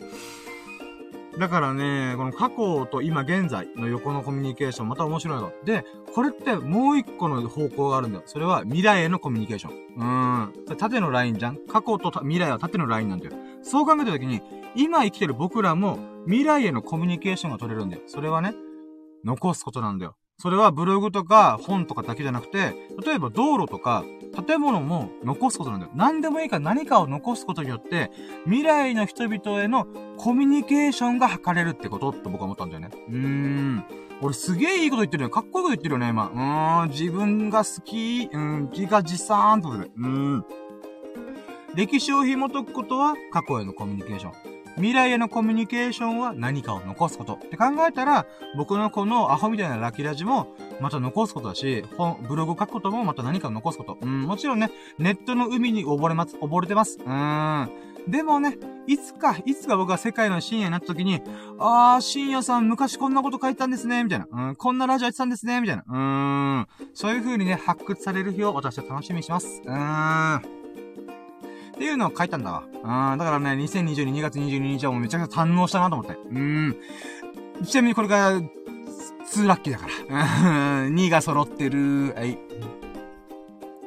んで、えー、っと、待ってよ。あと3個目、3個目が、えー、まるちゃんさんというか、リスナーさんが来てくれて、たまたまね。で、その方のプロフィール欄に、インドネシアの国旗とか、インシアって書かれてる。インドネシアのこと略したら、インシアって呼ぶっぽいんだよね。で、そのインドネシアのことについて教えてもらったことっていうことで。うーん。僕がね、やっぱインドネシアに興味があるんだよ。それなんでかっていうと、僕がこう、尊敬してる、えー、レペゼン、元でレペゼン地球のレペゼンフォックス。まあ、DJ、DJ 社長さんとか、うん。の、えー、このアーティストがすごい好きなわけよ。うん。で、その人たち今インドネシアを狙ってて、このインドネシアを狙うっていうところまた面白いなと思って。なんでかっていうと、まず大前提に、えー、この、国ごとの経済が発展する流れっていうのは、人口ボーナス。じゃ人口が増えれば増えるほど、経済が発展するっていうふうに言われてんだよね。うん。で、逆には日本は今少子高齢化で人口が縮小してるから、人口オーナス期って言ってオーナス。ボーナスの逆ってオーナスって言うらしいんだ。人口が減ってきてるっていうことなんだよね。うーん。で、これって本当に当たり前のことなんだけど、日本がこんなにこう成長してきたのって人口がもうどんどんどんどん増えたからなんだよね。うーん。人口が増えるってことはさ、1億人の欲望が渦巻くわけなんだよ。みんなの何かしらの、欲しい、これ欲しいっていうのが渦巻くんだよ。豊かなりたい、楽したいっていう風に欲望が渦巻くんだよね。うん。そうなると、電化製品とか、この、家電、家電、あ、まあ、家電とか家具とか、もう何でもいいから、この物が溢れるんだよね。うん。もうとりあえず作れ作れみんな欲しがってんだからみたいな。ってなった時に経済がとんでもないで回転するんだ。うん、だから人口ボーナス期に入った国っていうのは、めちゃくちゃ経済が発展するってことなんだよね。うん。だから今ね、インド、インドはもちろんのこと、インドネシアもね、えー、かなり来てるんじゃないかと。うん、東南アジアもすごいけど、今経済成長してるんだよね。うん。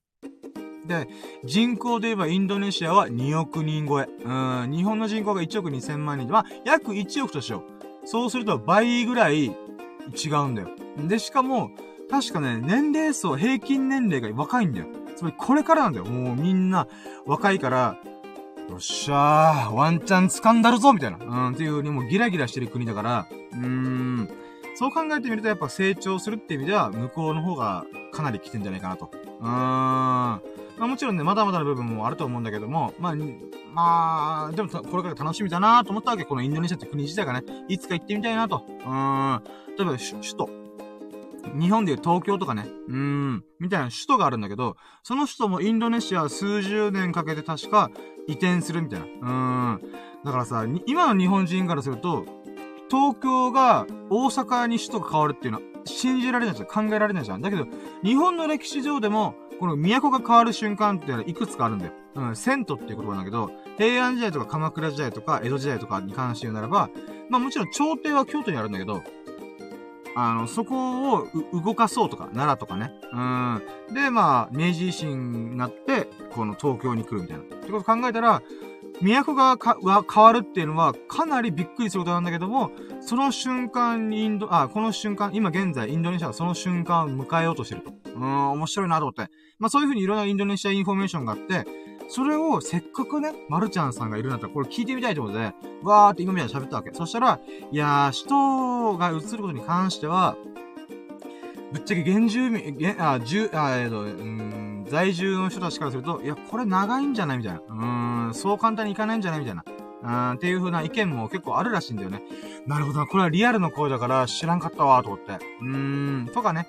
あとは、このインドネシアに1年前にまではいたんだ在住したらしいんだけど、今帰ってきちゃった、みたいなことを言ってて、へえ、そうなんだ、と思ったりとか、うーん、なんかね、なんだっけな、あと、なんかいくつかあったんだよな。忘れちゃった。まあ、とりあえずね、このインドネシアのことについて僕は興味があることで、こう喋って、喋る中で、このまるちゃんさんがね、うん、あ、それは合ってるよとか、いや、これは違うよ、みたいな、っていう風にね、や、交流できたのがね、とっても嬉しかった。うーん。まあ、それが、えー、3個目かな。うん、3個目最優秀だけ。はい、もうやばい、もうちょっとテンポパパ行こう。うん。で、あ、そうだ、4つ目。4つ目はですね、えー、みここさんというリスナーさんにフォローしてもらって、さらにね、僕が今ダイエットに挑戦してるんで、ダイエットの話をしてた時にそれに興味を持ってくれた、アンド、コンサルをしてくれたんだよね。うん。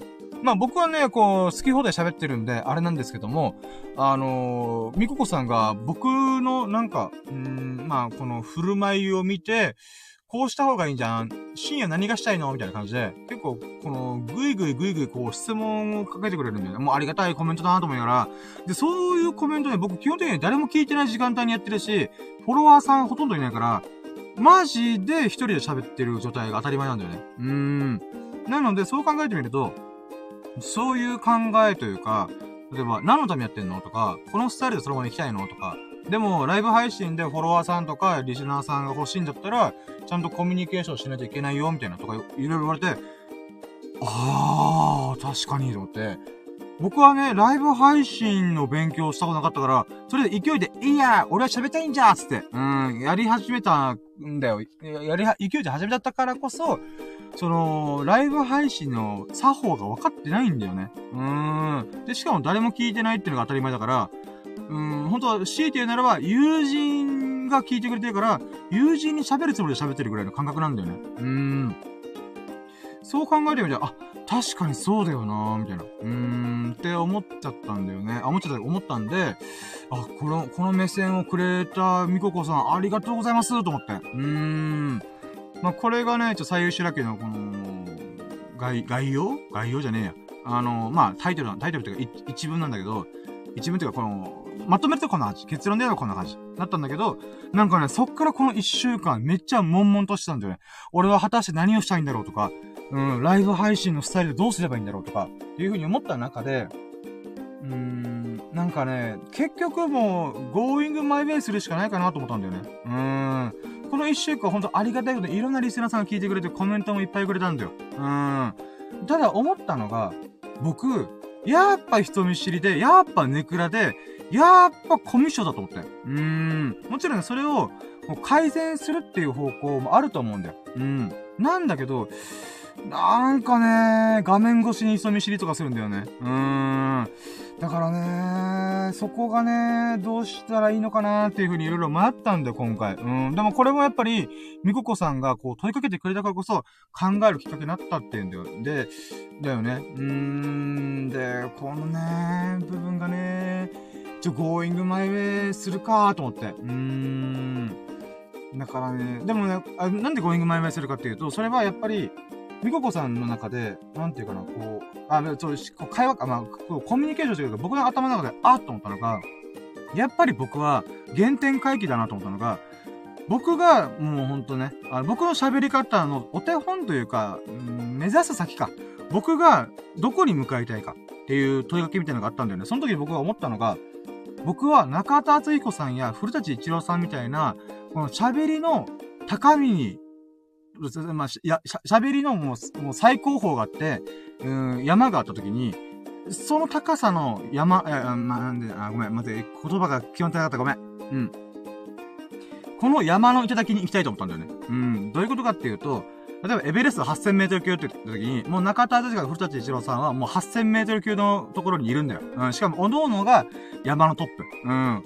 8000メートル級で、中田敦彦は YouTube 大学っていうもので8000メートル級で山のトップにいる。うん。で、古舘一郎さんは報道キャスターとかトーカーとしての8000メートル級で山にいると。で、僕は僕なりの山で8000メートル級の高みまで行きたいなと思ったんだよね。うーん。だからね、それをどうすればいいのかっていうのはわかんないんだけども、でもやっぱりね、このラジオをね、楽しみながらコツコツコツコツ爆発を踏んで、少しずつ少しずつ、えー、成長していくことによって、ー、そこにたどり着けたらなと思ったんだよね。もちろんね、あのー、本当リスナーさんと交流とかして、もっと喋るトークスキルとかいろいろ、なんかね、鍛える必要があるとは思ってる。うん。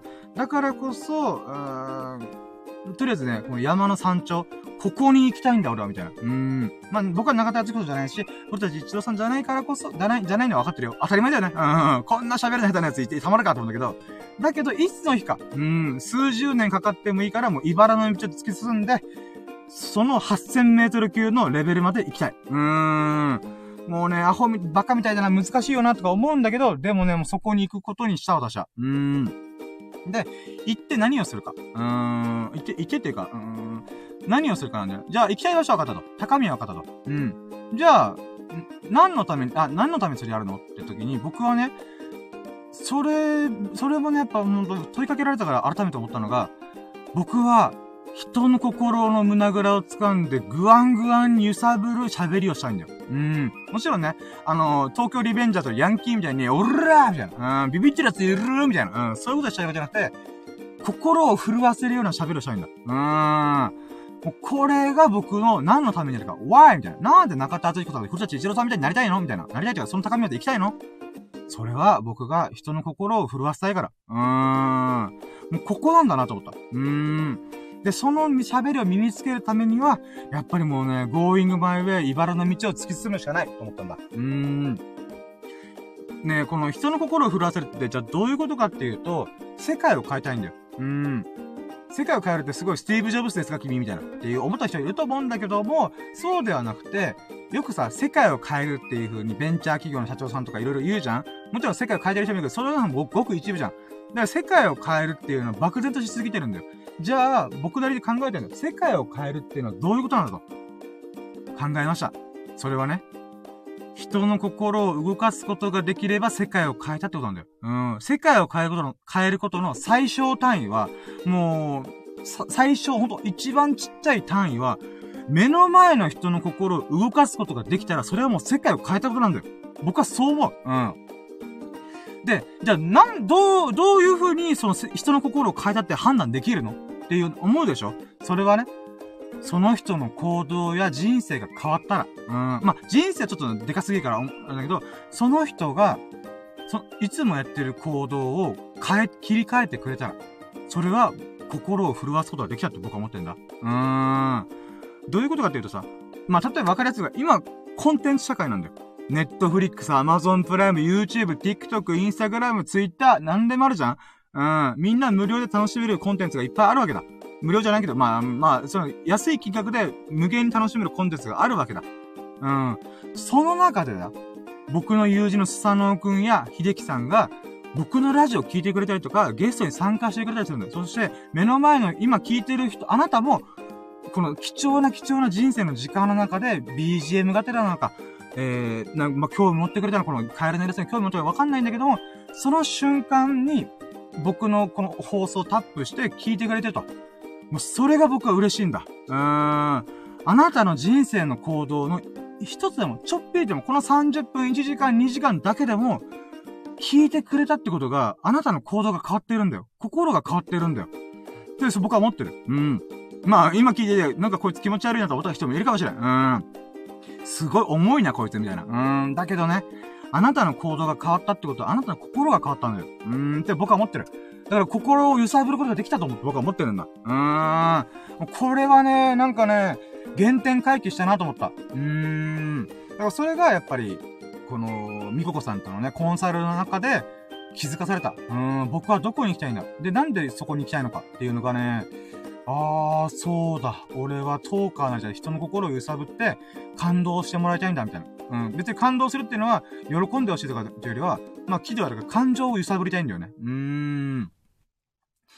だからね、それができるのが一体いつの日になるのやらと思いながらも、もうみんなの心の胸ぐら掴んで、ぐわんぐわんにね、こう、やりたい、揺さぶりたいなと思った。もう何回も揺さぶるとか言っちゃってるけども、はい、えー、そんな感じでございます。うん。んでだ。えー、長かったけど次行こう。はい、えー、次は、えー、5個目かな。えー、あ、そうだ。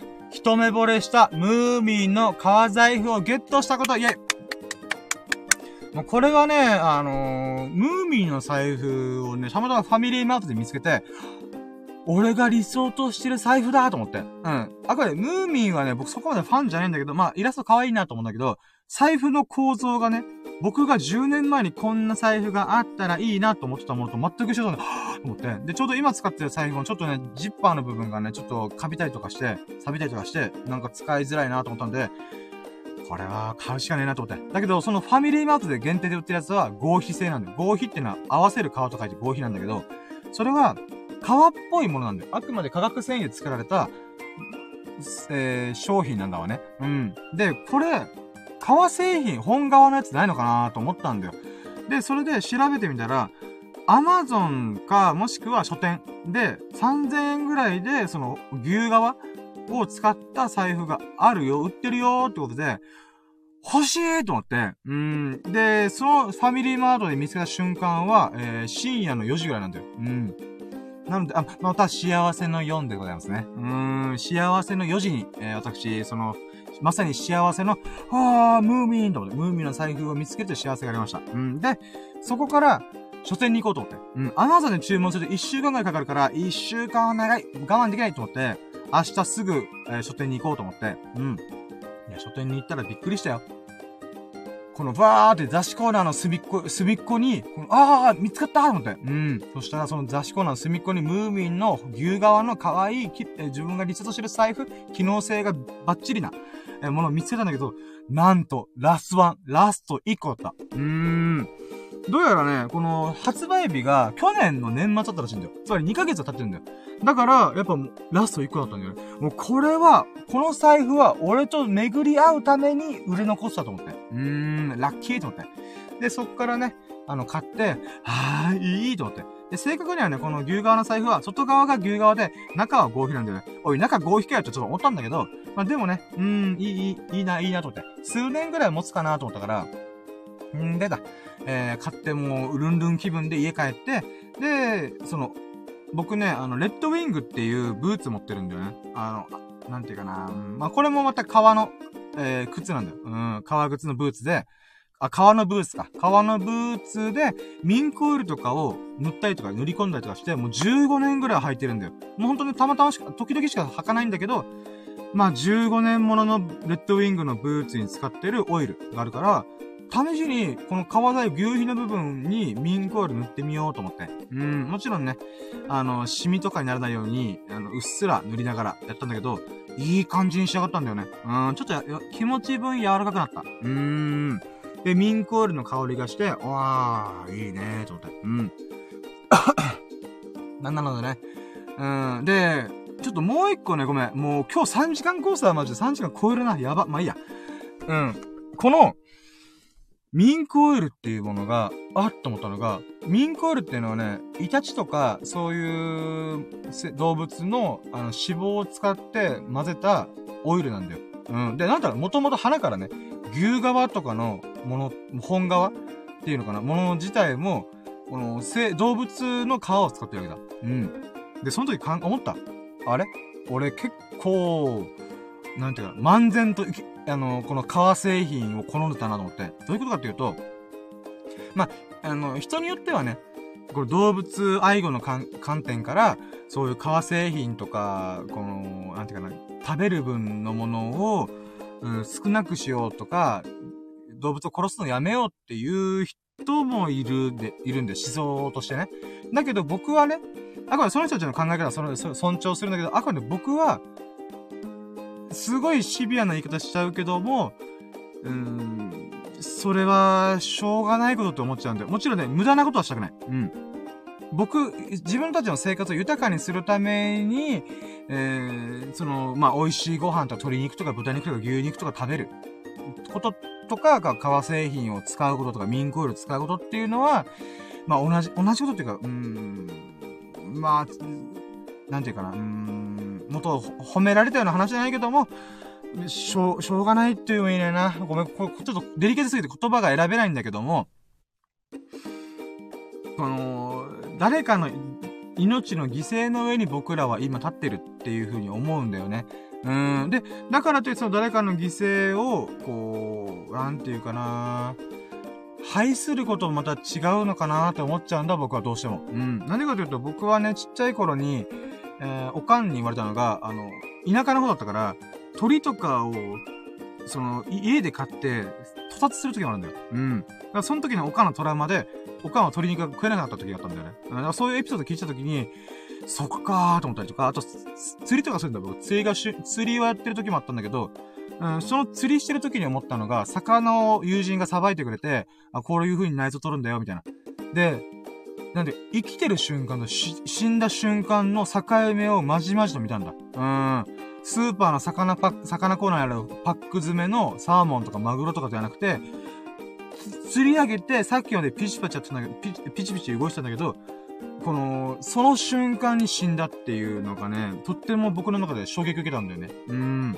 だけど、それ、だから、な、なんなん、ああ、ごめん、ちょっとこれ、ごめん、やめ、やめよう、えー、とりあえずね、そういう瞬間とかに立っちゃった時に思ったのが、ごちそうさまとかいただきますっていうのはちゃんと言おうと思ったんだ。ありがとうと感謝を気持ち、祈りを込めて、言うこと大事だと思ったんだ。うん。まあもちろんもともとご飯に関してはいただきますごちそうさま言ってたんだけど、その瞬間とか立っちゃった時に、ちゃんといただきますよってことなんだよね。うん、もちろんね、それが、うー、なんだろう、何の意味もないことだとは思ってはいるけども、でもやっぱり祈りを込めて、感謝を込めていただきますごちそうさまっていうのは、うーん、なんていうかな、人間の、人間として豊かな人生を歩む上で、避けてはいけない場所、ポイントなんじゃないかなと思ったんだよね。うーん。で、これ話は戻って、今回の革製品とミンコイルに関しても、僕は漫然と革製品を好んでたなと思った。好ん、好んでいたなと思ったんだ。うん。つまりね、ご飯に関しては毎日食べるからいただきますごちそうさまっていうのはもう習慣化してる。うん。なんだけど、革製品に対して僕はその気持ちをこれっぽっちも持ってなかったことに自分自身に対して愕然としたんだよ。俺、レッドウィングの部15年ものだとか言いながら、この革に対しての感謝というか、祈りとか祈りを込めてなかったと思って。だから、このブーツが履くときとか、このムーミンの今回の牛革の財布とかを使うときには、感謝の気持ち、祈りの気持ちを忘れちゃあかんと思って。うん。漫然と革製品を楽しんでしまっていけないと思ったんだ。うーん。まあ、だからといって動物愛護の観点でどうこうとは、まあ僕みたいなもんからは言えないんだけど、そういう意識改革みたいなのがね、今回あった。だからムーミンの革財布っていう可愛らしい財布なのに、僕はなんかこの、そうか、動物愛、動物を殺して、殺してっていうこともちょっとあれか、言葉厳しいね。まあまあそういうことをした上で、僕のレッドウィングブーツになったりとか、ムービーの財布になってるんだなっていうふうに思ったら、うーん、やっぱ革製品好きだから、あ、いいなこれ、クレンジング、クレンジング、エイジングとかして自分仕様に、この味わいが、深く、味わい深い財布になるなとか、ブーツになるなみたいな思ってたけども、大前提のところをすっぽ抜けたなと思って。うーん。だからね、なんか、そこを、なんか、いろいろ思い起こされ、思、思わされたのが、ムーミンの革財布でございました。はい、じゃあ、これ、また最初、あ、待ってよ。はい、じゃあ続いてのラッキーはですね、もう、えー、俺このテンションとのボリュームで喋り続けれるのかな？わかんねえや。まあいいや、行くぜ。えー、っと、待ってよー。あ、うん、あ、あ、これ消してなかった。あ、ちょっと待って。消してなかったっていうか、まとめたのに消してない。ちょっと待って、ちょっと待って、えー、1分だけちょっと待って、今、ちょっと、ボリュームが多すぎて、バグってる今。あ、どこだっけ？あー、あはいはいはい。あ、オッケー。はい、えー、次の最優秀ラッキーは、えー、久々に秀樹さんと一緒にラキラジを配信できたこと。イェイはい、ということで、これはね、あの、僕の友人である、あと、ラキラジで、もう昨日もゲスト来てきた、え、ラキラジの、我らがラキラジの七福神、エビス様こと、秀樹さんと、秀樹さんという友人がいるんですけども、その方と、えー、先週の木曜日だったかなぐらいに、久々にね、あの、来る、車、あ、一緒に配信できたんですよ。で、秀樹さんが仕事があったからね、仕事終わりに駆けつけてくれて、もうほう、芸人さんの深夜ラジオですかって思うような感じで飛び込みゲストが来てくれたんだよ。おー、秀樹さん来てくれたみたいな。うーん。っていうのがあったんで、ほんとありがとうと思って。うん。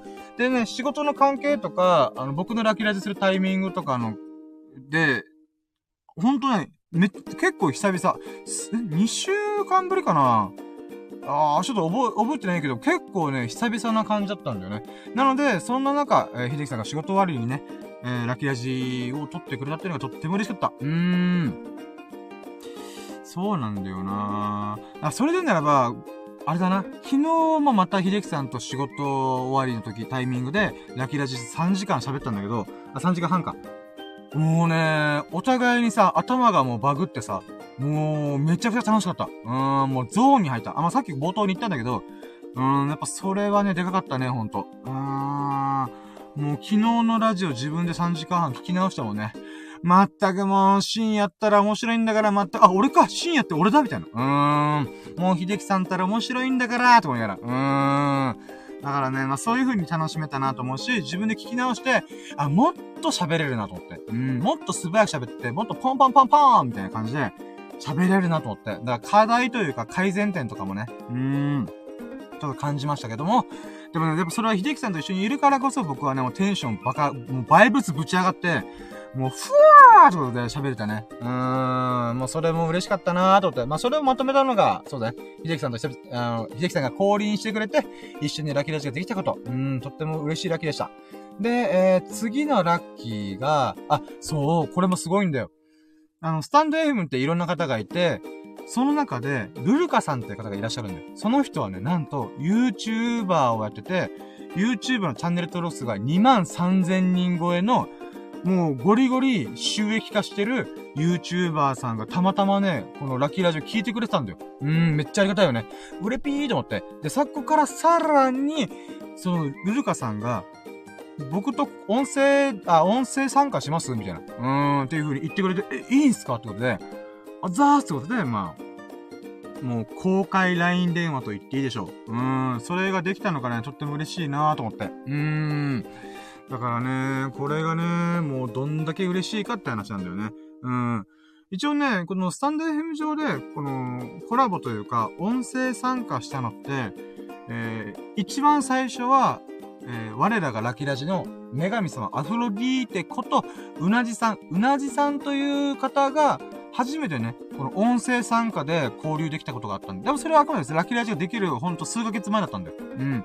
ラキラジを3ヶ月前にやり始めて、そっから音声参加したのっていうと、友人のスサノオくんとか、えー、秀樹さんなんだよ。うん。なので、この赤の他人、リアルで一回も会ったことない人と、ラキラジ上で、この音声参加してくれたっていうのが初めてなの。で、しかも YouTuber で収益ができてる人。マジでと思って。うん、ありがたや、ありがたやと思って。うん、で、そこから、あのー、アドバイスとか、えー、この喋りについてね、うん、これ、うーんとか、えーとか、あーとかっていうのはなるべく言わない方がいいよ。で、そういう時は黙って自分の言葉を見つけたら喋った方がいいんだよっていう風に言ってくれたりとか、あとはこの YouTube をね、僕ね、2年前に1ヶ月だけ毎日配信、毎日投稿頑張った時があったんだよ。だけどね、すげえ大変だったの。なので、あ、これあかーんと思って、なので、それは一回飛んださせたんだ。挫折したんだよ。うん。だけどもう一回再チャレンジするんだけど、そのために、このルルカさんからちょっとね、僕が挫折した瞬間の時で思い出して、これってどういう風に考えてますみたいな風に、こう、質問をいっぱいしたんだよね。うんで、そこでね、やっぱ、こう、勉強になることがいっぱいあったんだよね。だからそれがね、と、とってもいいよかったなーと思ったのが最優秀ラッキーでした。うーん。ちなみにそれは5時間収録した時の最後の最後の、えー、数、数十分、30分くらいだったかな。うーん。いやー、いろいろ質問できてよかった。うーん、嬉しかったな、本当に。うーん。で、このルルカさんっていう人がね、ほんと喋りが上手かったんだよ。あー、そっか、あと、5年ぐらいチャンネル作って毎日投稿してるらしいんだよね。え、5年間365日毎日投稿ってやばくね？と思って。え、1500本以上あるじゃんとって。うーん、1700本ぐらいいってんのかなすごいよね。で、さらに収益化して、えー、まあ、これは公開、公表してるからいいって言っちゃうんだけど、年間で、えー、180万以上あのアドセンス広告。うん。つまり YouTube の広告が挟まるじゃん。そのアドセンスで入ってくる金額がそれぐらい。だ、アンドね、アフィリエイトっていうのがあって、アフィリエイトっていうのは概要欄とかのリンク、商品リンクで飛んで、そこで購入してくれた人が何パーセント入ってくるっていう広告の手法があるんだよ。で、それ公表はしてないんだけども、それも結構言ってるみたいな。え、すげえと思って。ゲップ。なのでね、まあ、それができたのがとっても嬉しいなと思って、あ、そう、そういう話も聞けたのがとっても嬉しい。うん。で、ちなみに、まあ、人によってはさ、2万3000人かよっていう人いるかもしれないけどさ、あえて言うよ。そんなことねえからなと思って。うーん。あのね、やっぱ YouTuber ってやっぱ100万登録とか200万登録、400万とかいるけども、その、2万3000人でも収益ができてることもとんでもなくすごいし、多分ね、おそらく、うーん、まあ、公表してないけど僕は300万超えしてるんじゃないかなと思うんだよね。うん、少なくとも。ってことは、働く必要、働く必要ないというか、うん、その隙間でいろいろやる、やれることもあるしね。うーん、だから、まあ、あ、まあ、まあ、いいや。うーん。いや、そうそう、何が言いたいかというと、YouTuber で収益化してる人たちで、ちゃんとね、食っていけてる人たちっていうのは、上位数パーセントなんだよ。うん。まずね、YouTube の、えー、アクティブユーザー数というか、あの、よく使ってるユーザーの数で言うならば、まず日本だと6500万人だよ。日本の半分の人口が YouTube のアカウントを持ってるっていう計算なんだ。うん、もちろんね、アカウント持たずに見てる人もいるから、一概には言えないんだけど、とりあえず6500万人は間違いなくアカウント作ってるんだよ。うん。で、YouTube それを見て、それで YouTube 見てる。で、そこの中から動画を発信してる人ってのはまた限られてくるんだけども、その限られた中でもさらにその数パーセントなんだよ。うん、収益ができてる人ってのは。って考えたら、その中の一人にルルカさんっているって考えたら、すげえなと思って、本当本当尊敬すると思って。うーん。で、そんな人と、またこの瞬間、このタイミングで交流できたラッキー、とんでもなくねって話。うーん。嬉しかった。本当に嬉しかった。うん。んでだ。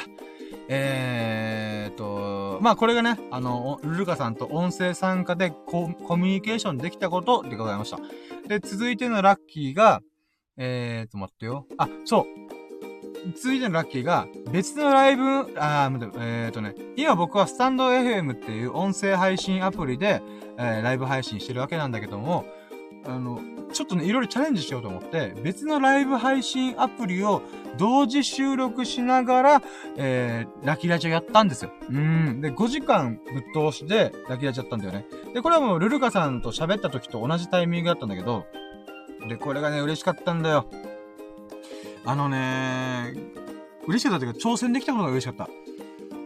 あのね、僕 iPhone X と iPhone 6を持ってるんだよ。で、iPhone 6に関しては SIM カード入ってないから、iPhone X のデザリングを使って、iPhone 6でスタンド FM を収録しながら、iPhone X でリアリティっていうアバターを使ったライブ配信サービスがあるんだよ。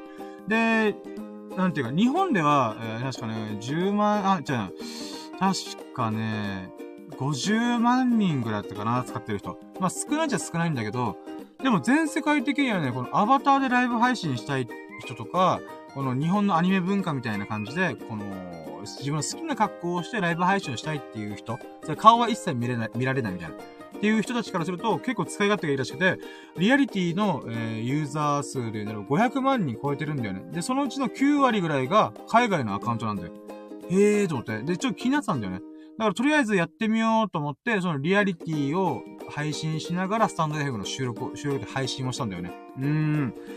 で、結果ね、これも一応ラッキー新しいチャレンジして分かったことがいっぱいあったから、まずね、リアリティ、えー、電池異常に使う。うん。僕出先で収録してるから、このね、約ね、あ100%に近い状態で、ただ低電力モードに入って、あの、リアリティのライブ配信したんだけど、1時間半もしたら、もうね、電池がやばいです、みたいな。うん、20%です、みたいな。え、待って、iPhone っての電池が20%だと、デザリングしてる iPhone6 のスタンド FM も終わっちゃうと思って、大急ぎでね、リアリティの方を終わらして、で、スタンド FM1 本に絞って、その後5時間ぶっ通して喋るみたいな、うん、ことやったんだけども、あ、なるほど、そうなるのか、と思ってね。うーん。なので、あとはね、通信容量も結構食うなと思って。まあ言うてね、一あのリアリティは動画というよりは自分の表情を読み取って、このアバターが動いてくれるみたいな。うん、まあ、VR、VTuber みたいな感じで、この表情が動いてくれるっていうのがあるんだけど、まあ、動画、フル、フル動画ではないので、容量そんなに食わなかったんですそれでも、えー、300メガバイトぐらいかな。うーん、いったなーと思って。うん。なので、そう考えると、リアリティの電池の消耗具合と、通信の使い込み具合、考えると、あー、やっぱ出先でライブ配信映像版でやるのはちょっと辛いなと思って。うん。なので、出先でね、ライブ配信するときは僕は、もうスタンド FM だけにやって、音声だったらね、通信よりもそんな使わないし、うん、電池もそれなりに持つので、うん、ほんと4時間ぶっ通して喋っても、電池ギリギリで持つってことで、うん。まあそういったのが分かったのがよかったな。っていうのと、あと、テンパる。うん。僕ね、ほんと不器用なんです。うん。私、不器用ですから。っていう。うん。ちょっと待って。ちょっと待って、ちょっと急に今さ、うん、テンション、テンションっていうか、ちょっと、動機が激しくなった。うわ、落ち着け、落ち着け、be cool, be cool. うん。俺はかっこいい、俺はかっこいい、俺はかっこいい。うん。クールに行こうぜ、クールに。うん。ふぅ。まずは水飲む。うん。はい。そう。あのね、あ、待って待って、まあ、待ってよ。あ、待て、今、急になんか変なモードが入ったから、あれだわ。うーん、何喋った、食べたんだっけ喋ってたんだっけ？と思って。うん。待って、リアリティのアプリを使って、ライブ配信で、で、電池の消耗通信容量がエグそうだからやめようってなって、で、スタンド FM だけに絞る、みたいなことやって、ああ、そうだ。その流れであれだ。うん。ごめん、話の流れちょっとあんま覚えてないけど、言いたかったのは、YouTube でライブ配信してみたいなと思った。うん。で、YouTube で、えー、ライブ配信しようと思って、調べたら、あの、上限がある、上限で加減があるってことで、加減っては下の限度があって、チャンネル登録数が50人超えてないとダメっていうの。で、昔は1000人だった。で、ちょっと前は100人だった。でも今は50人以上のチャンネル登録数があれば、えー、ライブ配信をスマホでできるみたいな、があるらしいんだよ。えー、そうなんだと思って。うーん。で、僕のチャンネルね、あのー、ほんと、頓挫してるんだけど、ありがたいことに60人の人が登録してくれてるから、えー、あ、これ、いけると思って、で、申請したんだよ。ライブ配信させてください、みたいな感じだったら、やったんだよね。うーん。あ、じゃもしかしたらワンチャン YouTube もリニューアルしながら、このラキラジを YouTube とスタンド FM でできるかなと思ったんだよ。あ思ったんだけどさ、その時はもうぬか喜びしてたよ。今日な、今日なってもさ、ライブ配信の制限が取れなかったです。残念。ショック。うーん。なので、一応パソコンではどうやらできるっぽいので、もうパソコンで、うーん、ライブ配信するみたいな感じ、今。うーん、わかんないけどね。ちょっとね、これは要検討です。インスタライブも考えたんだけど、インスタライブはちょっとね、どうしていいかがわかんないから、うーん。まあ、家でやる？みたいな。うん。まあ、ちょっとこれはまだ考えてないんだけど、まあ、ちょっと、な、な、何が、言いたかったかっていうと、えー、スタンド FM 以外の映像というか、まあ、アバターを使ったね、あのー、ライブ配信サービス、えー、リアリティを使って、こう、また学びというか気づきがいろいろあったってことがラッキーでございましたってことでした。うーん。はぁ、ライブ配信ってやっぱ大変なんだな。大変っていうか簡単じゃねえんだなと思った。うーん、これもまだ勉強。うん。でだ、次のラッキーが、えー、次の最優秀ラッキーがですね、えーっと、あ、そうか、あ、まあまあいいか。あ、そうだ、5時間ぶっ通しでしたラッキーラジしたこともラッキーなんだけど、まあこれはね、さっきもちょこちょこ言ってるから、まあいいや。えー、続いてのラッキーは、ミルクくんと一緒にマイダーツを購入して、えー、それを1時間後に交換したこと、イェイこれどういうことかっていうとね、僕はね、ほんと、飽き性というか、いろんなことやりたい人間なんで、最近はビリヤードにハマってたんだよね。ただ、みんな、いつも遊ぶメンバー、ダーツ好きが多いんだよね。ダーツが得意なやつが多くて、だけど僕ダーツにあんまピンとこなかったんだよね。うん。なので僕は基本的には自分がやりたくないと思ったら、えー、あん、あんまね、やらないんだよね、本当に。うん。じゃあ3人、4人で集まってたら3人でダーツやろ、やってて、みたいな。で、俺ジョギングしてくるわ、とか、ラジオ撮ってくるわ、っていう風に、や、行動、単独行動したりとかする人間なんだわ。うん。んで、そんな僕がね、ダーツはまだちょっとピンとこないんだけど、マイダーツはいつか持ちたいなと思ったんだよね。うーん。ただダーツってなんかね、その、ミルクくんとか秀樹さんから聞くと、まあ3000円とかかな、最低でも、でも5000円とか行くよ、みたいな。っていう風に、おっしゃった、おっしゃってたんだよ。で、行くものあ、高いものだったら普通に数万、あ、数万、1万超えていくっぽいようなこと言っちゃうんだよね。1万弱ぐらい。うん。いやー、マイダーツは欲しいけど、そんなかかるのとちょっといいかなと思った中、そのミルクくんが、うん、ダーツの部品が壊れたから、ドンキホーテ行こうぜってことで、あ、いいよ行こうっつって、で、その流れで、そのミルクくんが、ダーツっていうのはこういうもんで、この初心者だったらこれを買った方がいいかもみたいな。これ使いやすいと思うよみたいな。いろいろこのレクチャーしてくれたんですよ。ありがたいなと思って。自分一人だけでドンキョーテのダーツコーナー、わーってテクテクって言っても、多分ね、ピンとこなかったと思う。うーん、何買っていいかが分からなかったと思う。うん、だけど、その、あ、ミルクくんが、すごい丁寧に説明してくれたんだよね。うん、深夜これ、これだったらいいんじゃんみたいな。うーん、っていう風にいろいろやってくれたんだよ。なのでね、で、その時に、そのミルクくんは、ダーツの壊れたパーツを、この、買おうということ言ったんだけど、なかったんだよ、気に入るものが。なので、まあ、僕のね、あの、初心者コード、だ、マイダーツ、初心レクチャーってことでやってくれたんだよ。うん。で、その時に、あの、ミルク君が説明しながら、あれ？あれ？俺、これ欲しいっつって、買ったんだよ。え えーと思って。俺が買うか買わないかとかそんな話だったのに、ミルクくんが買うんと思って。うん、びっくりしたと思って。うん。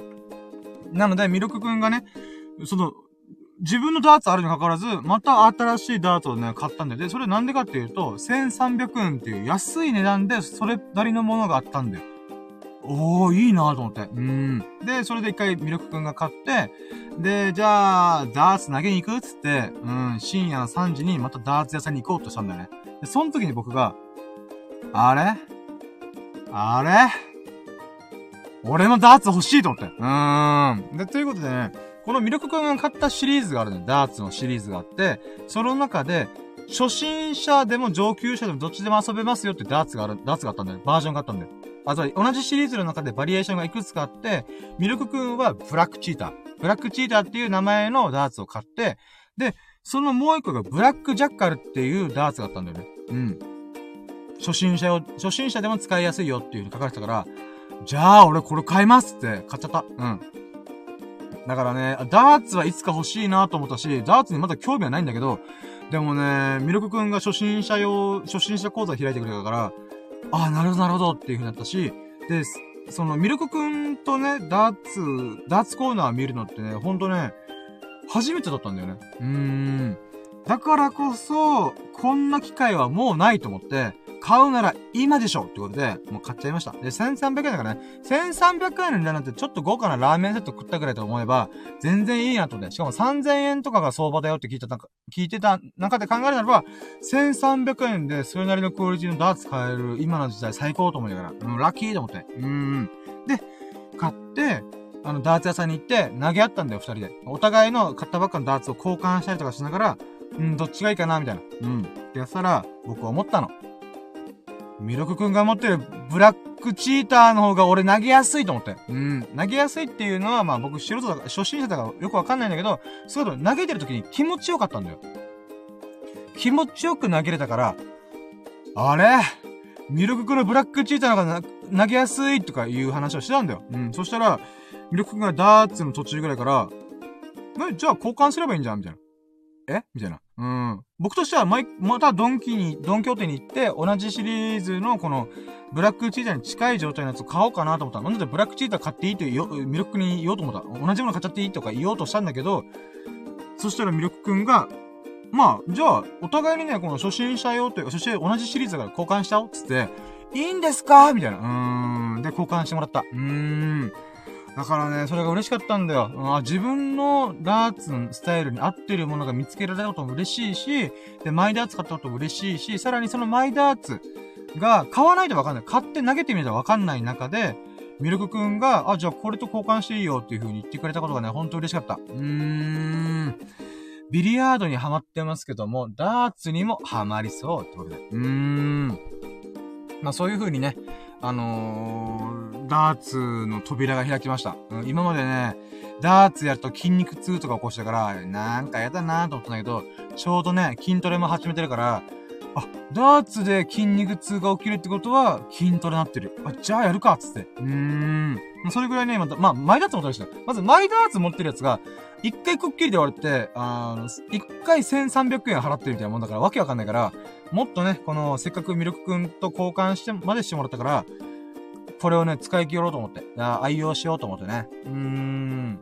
まあ、ミルクくん曰く、やっぱね、うん、今回のダーツ交換した理由としては、自分の中でそこでフィットしてる感じがないとか、ピンと来てないっていうのがあったから、別に交換してもいいよ、みたいな、うん、ことも言ってくれてたから、ありがとうございますと思って、ほんといろいろ、もろもろ本当にありがとうございますと思って。うーん、それがラッキーでございました。マイダーツ。うん、ゲッチュだぜ、ということで。うーん。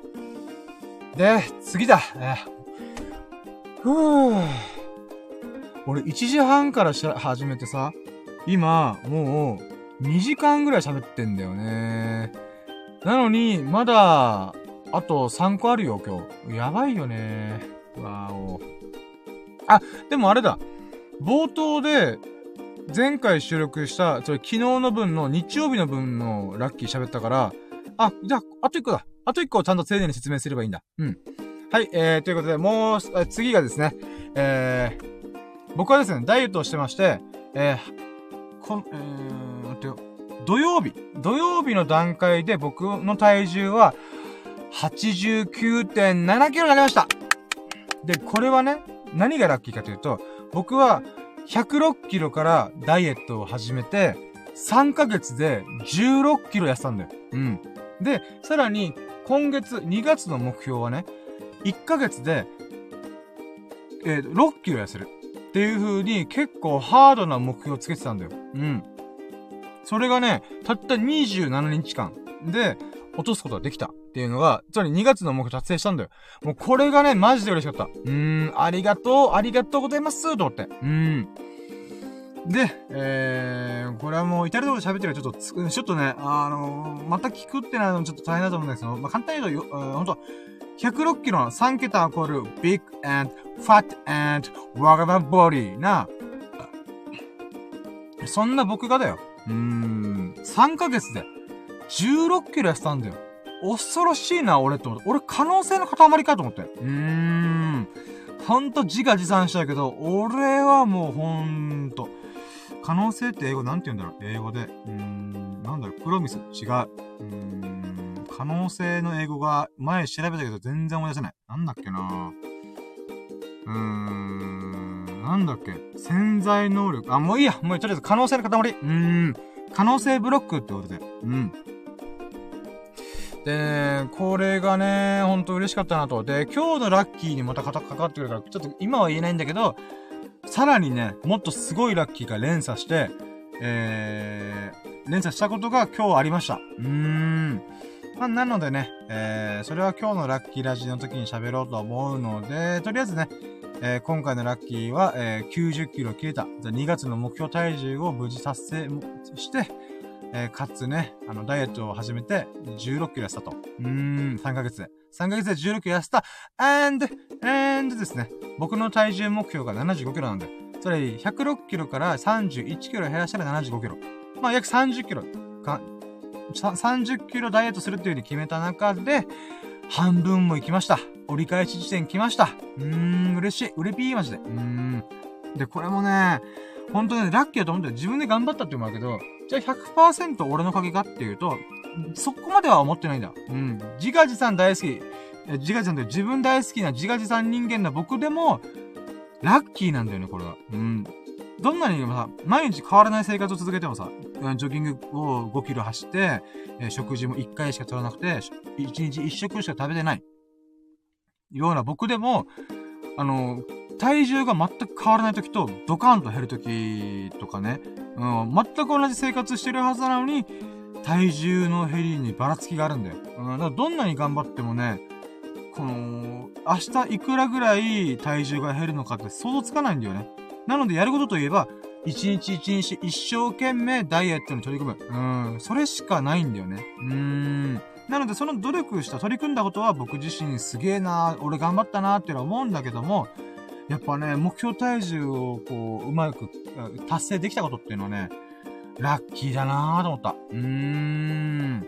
すべてが俺のおかげとは言えないと思って。うん。で、あとね、家族とかね、友人とかもね、いろいろ励ましてくれたんだよ。おー、めっちゃスッキリしてんじゃんとか、頬とか痩せてるよみたいな。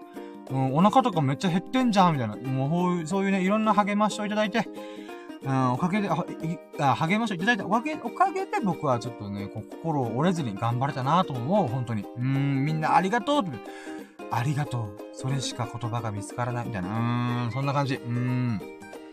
はい。ということでね、えー、次のラッキーが2つある。まあ、これが、え、日曜日のラッキーなんだけど、それは、さっきも言った、ビリヤードのうまい、あ、プールバーの店長さんがビリヤードめっちゃうまくて、その流れでスーパープレイとマス割りっていうものを生で見ることができたってことと、もう一個が、人生のテーマをしっくりくる言葉で作れたこと。うん、ぼっちカレッジ。Life is Black Hole っていうのまあ、これ冒頭のオープニングトークで40分くらい喋った、30分くらい喋ったから、まあ、それは今回は割愛します。今現在割愛します。うん。は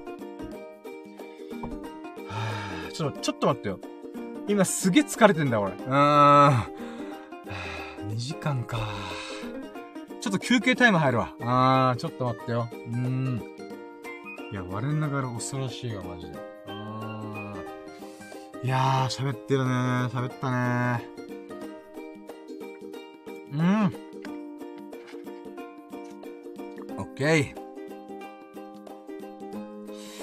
ふー、やっと2ステップ目のラッキーカウントが終わりました。えー、トータルですね、うん、数え直すとですね、1、2、3、4、5、6、7、8、9、10、11、12。えー、12個、12、えー、12、12 most valuable lucky がありました。うーん。多いね。うん。最優秀ラッキーっていうかなるべく1個に絞ろうと思ってんだけどね、今週マジでラッキーが重なりまくった。あー、ありがとうございます、と思って。うん。で、えー、やばい、待って、ま、やばいでガスクッツしてんな。あー、ひじきさん来てくれてねえかな。まあいいや。はい、ということで、えー、3、2ステップこんな感じでございました。で、3ステップ。今週の最優秀ラッキーやはい、ということで、ウィークリーモスバリブラッキーは WMVL! ということで、今回ね、もう12個のさっき紹介したラッキーを選ぼうと思うわけでございますけども、うーん、これはむずいなぁいやー、どうしよっかないやー、お、多いな待ってよ、これどうしよう。今週の最優秀ラッキー。えー、えー、どうしよっかな待って、ちょっと選びます。ちょっと待って。うん。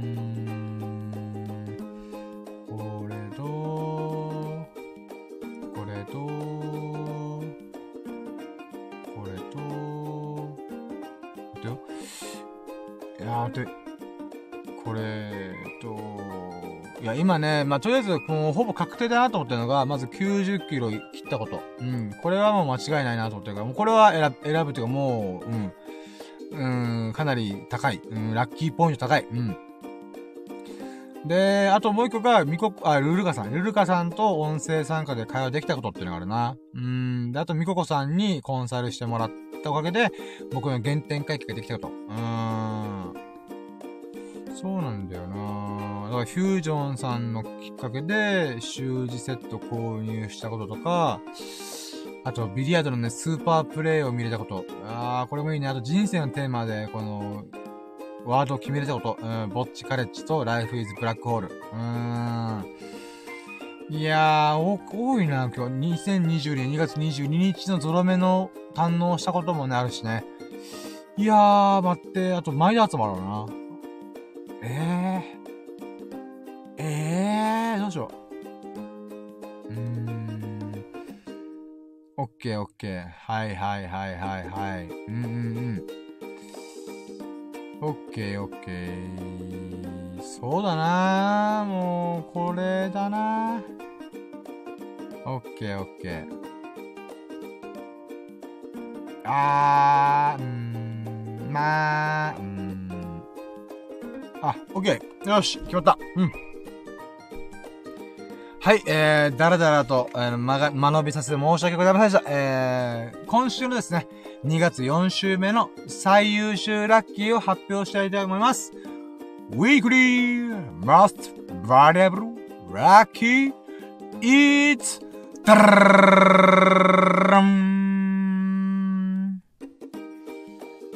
今月の目標体重である90キロを無事に達成して、目標体重の折り返し地点に来れたことイェイ !and, and, 2万3000人のチャンネル登録数を持つ、えー、YouTuber のルルカさんと貴重な、えー、コミュニケーション、会話ができたことイェイ and リスナーのみここさんからのコンサルを受けて自分自身が何をしたいのか、どこに向かいたいのか、なぜそれ喋ってるのかという原点会議ができたことイェイもうこの3つかなと思いました。うーん。もうね、もう、一個はね、やっぱ自分が努力した部分もあるし、ラッキーも重なって、90キロ達成したこと。うん。これはまあまあもう確実だなと思ったんだけど、やっぱそれに匹敵するのが、みここさんとルルカさんの、えー、とのコミュニケーションと交流なんだよね。うん。だって会ったこともない人が、この場所の、場所、空間を飛び越えて、交流できたことっていうのはね、とっても嬉しいなぁと思って。うん。まあ、なので、えー、この二つがね、うん、ラッキーかなと。で、それ以外にもほんとね、いろんなご縁に恵まれたってのもあるんだよ、もちろん。うん、フュージョンさんのおかげで、この習字とか、えー、書道をやるきっかけになったりとかね。うーん。あと、インドネシアのことについて、マルジャンさんといろいろ喋れたこともあるし、うん、まあ、ムーミンの財布をね、いろいろ自分の中でこう感謝とか祈りを込めて、ちゃんと革製品をめでてあげようとかね。うん。ただ、秀樹さんと一緒に、ラキラジできたこともね、3時間ぶっ通して喋りまくったな。うん。そうなんだ。あと、人生のテーマをね、しっくりきたこの、ぼっちカレッジとか、ライフイズブラックホールっていうのもね、とっても良かったんだよ。だけどね、やっぱもう、絞りに絞るんだったら、やっぱこれだなと思いました。うーん。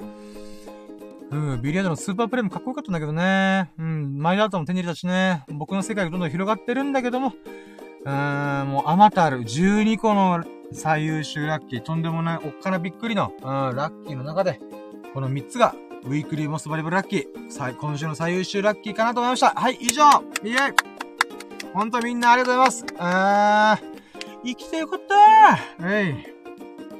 はい、じゃあ、続いて。えー、来週、あ、フォーステップ。来週のラッキーカムトゥルー。イエ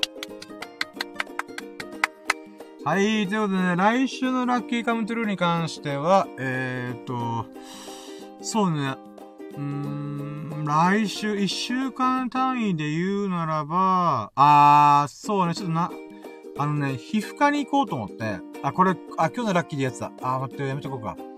あ、でも言うか。えーとね、うん、僕、水虫持ってるんだよ。うん、もちろんね、ちゃんと水虫薬とか使って、清潔にしてるんだけどね、やっぱ水虫ね、長いんだよね。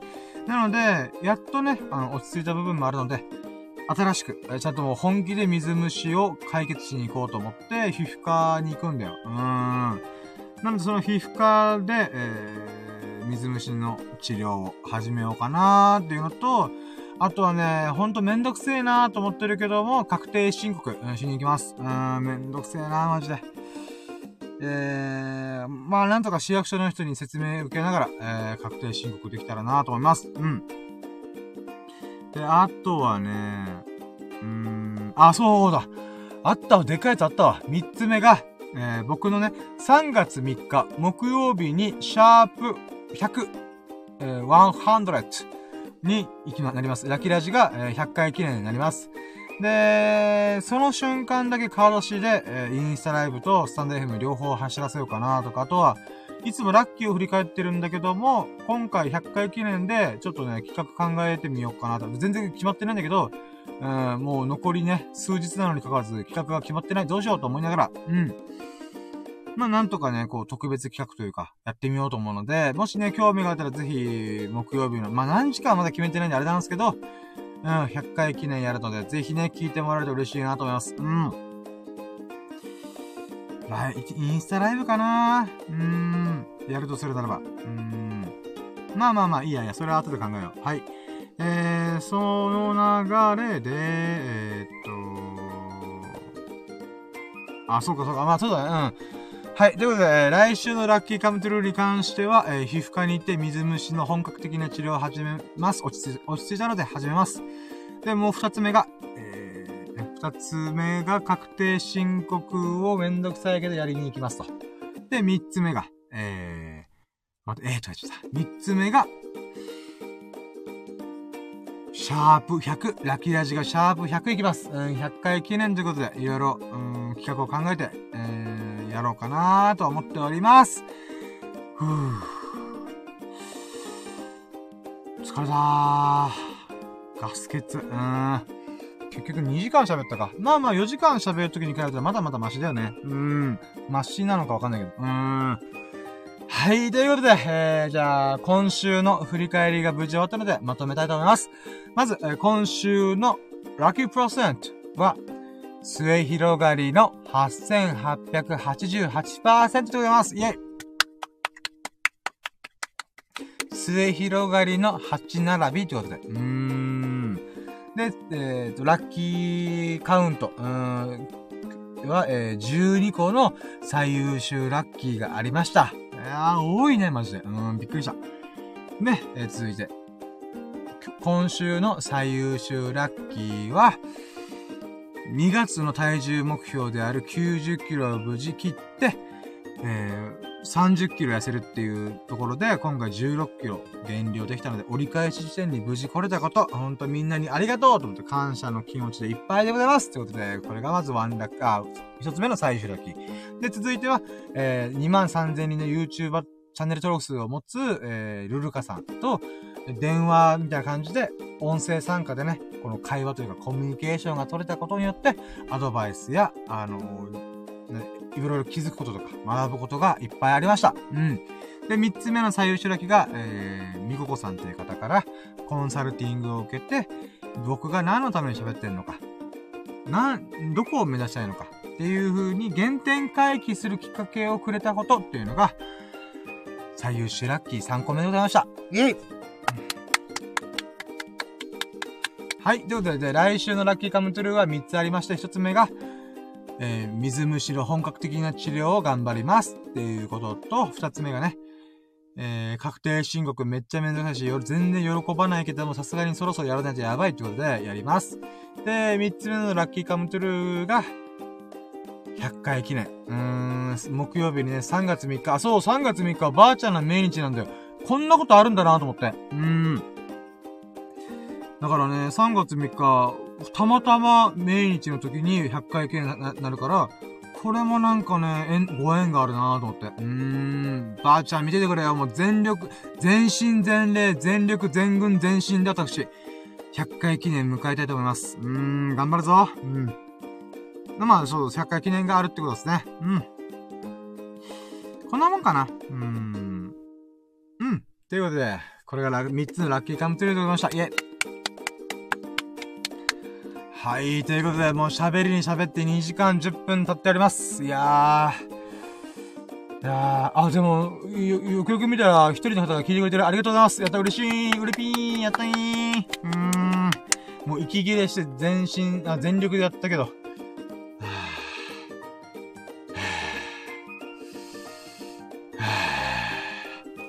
喋ったー。でもね、やっぱ2時間でこんなに息切れしてるってことはね、12時間喋りたいっていう夢はいつたどり、いつ叶えることできるんだろうとも思うね。こんなに全力で喋っても2時間が限界なんだなっていうね。うーん。いやー、道のりは険しい。でもね、いつの日か僕は人の心を、ぐわんぐわんに揺さぶるような喋りをしたいと思ってるので、うーん。いつかその高みに行きたい。うん、たどり着きたい。うん。頑張る、頑張るんだ。うーん。うーん。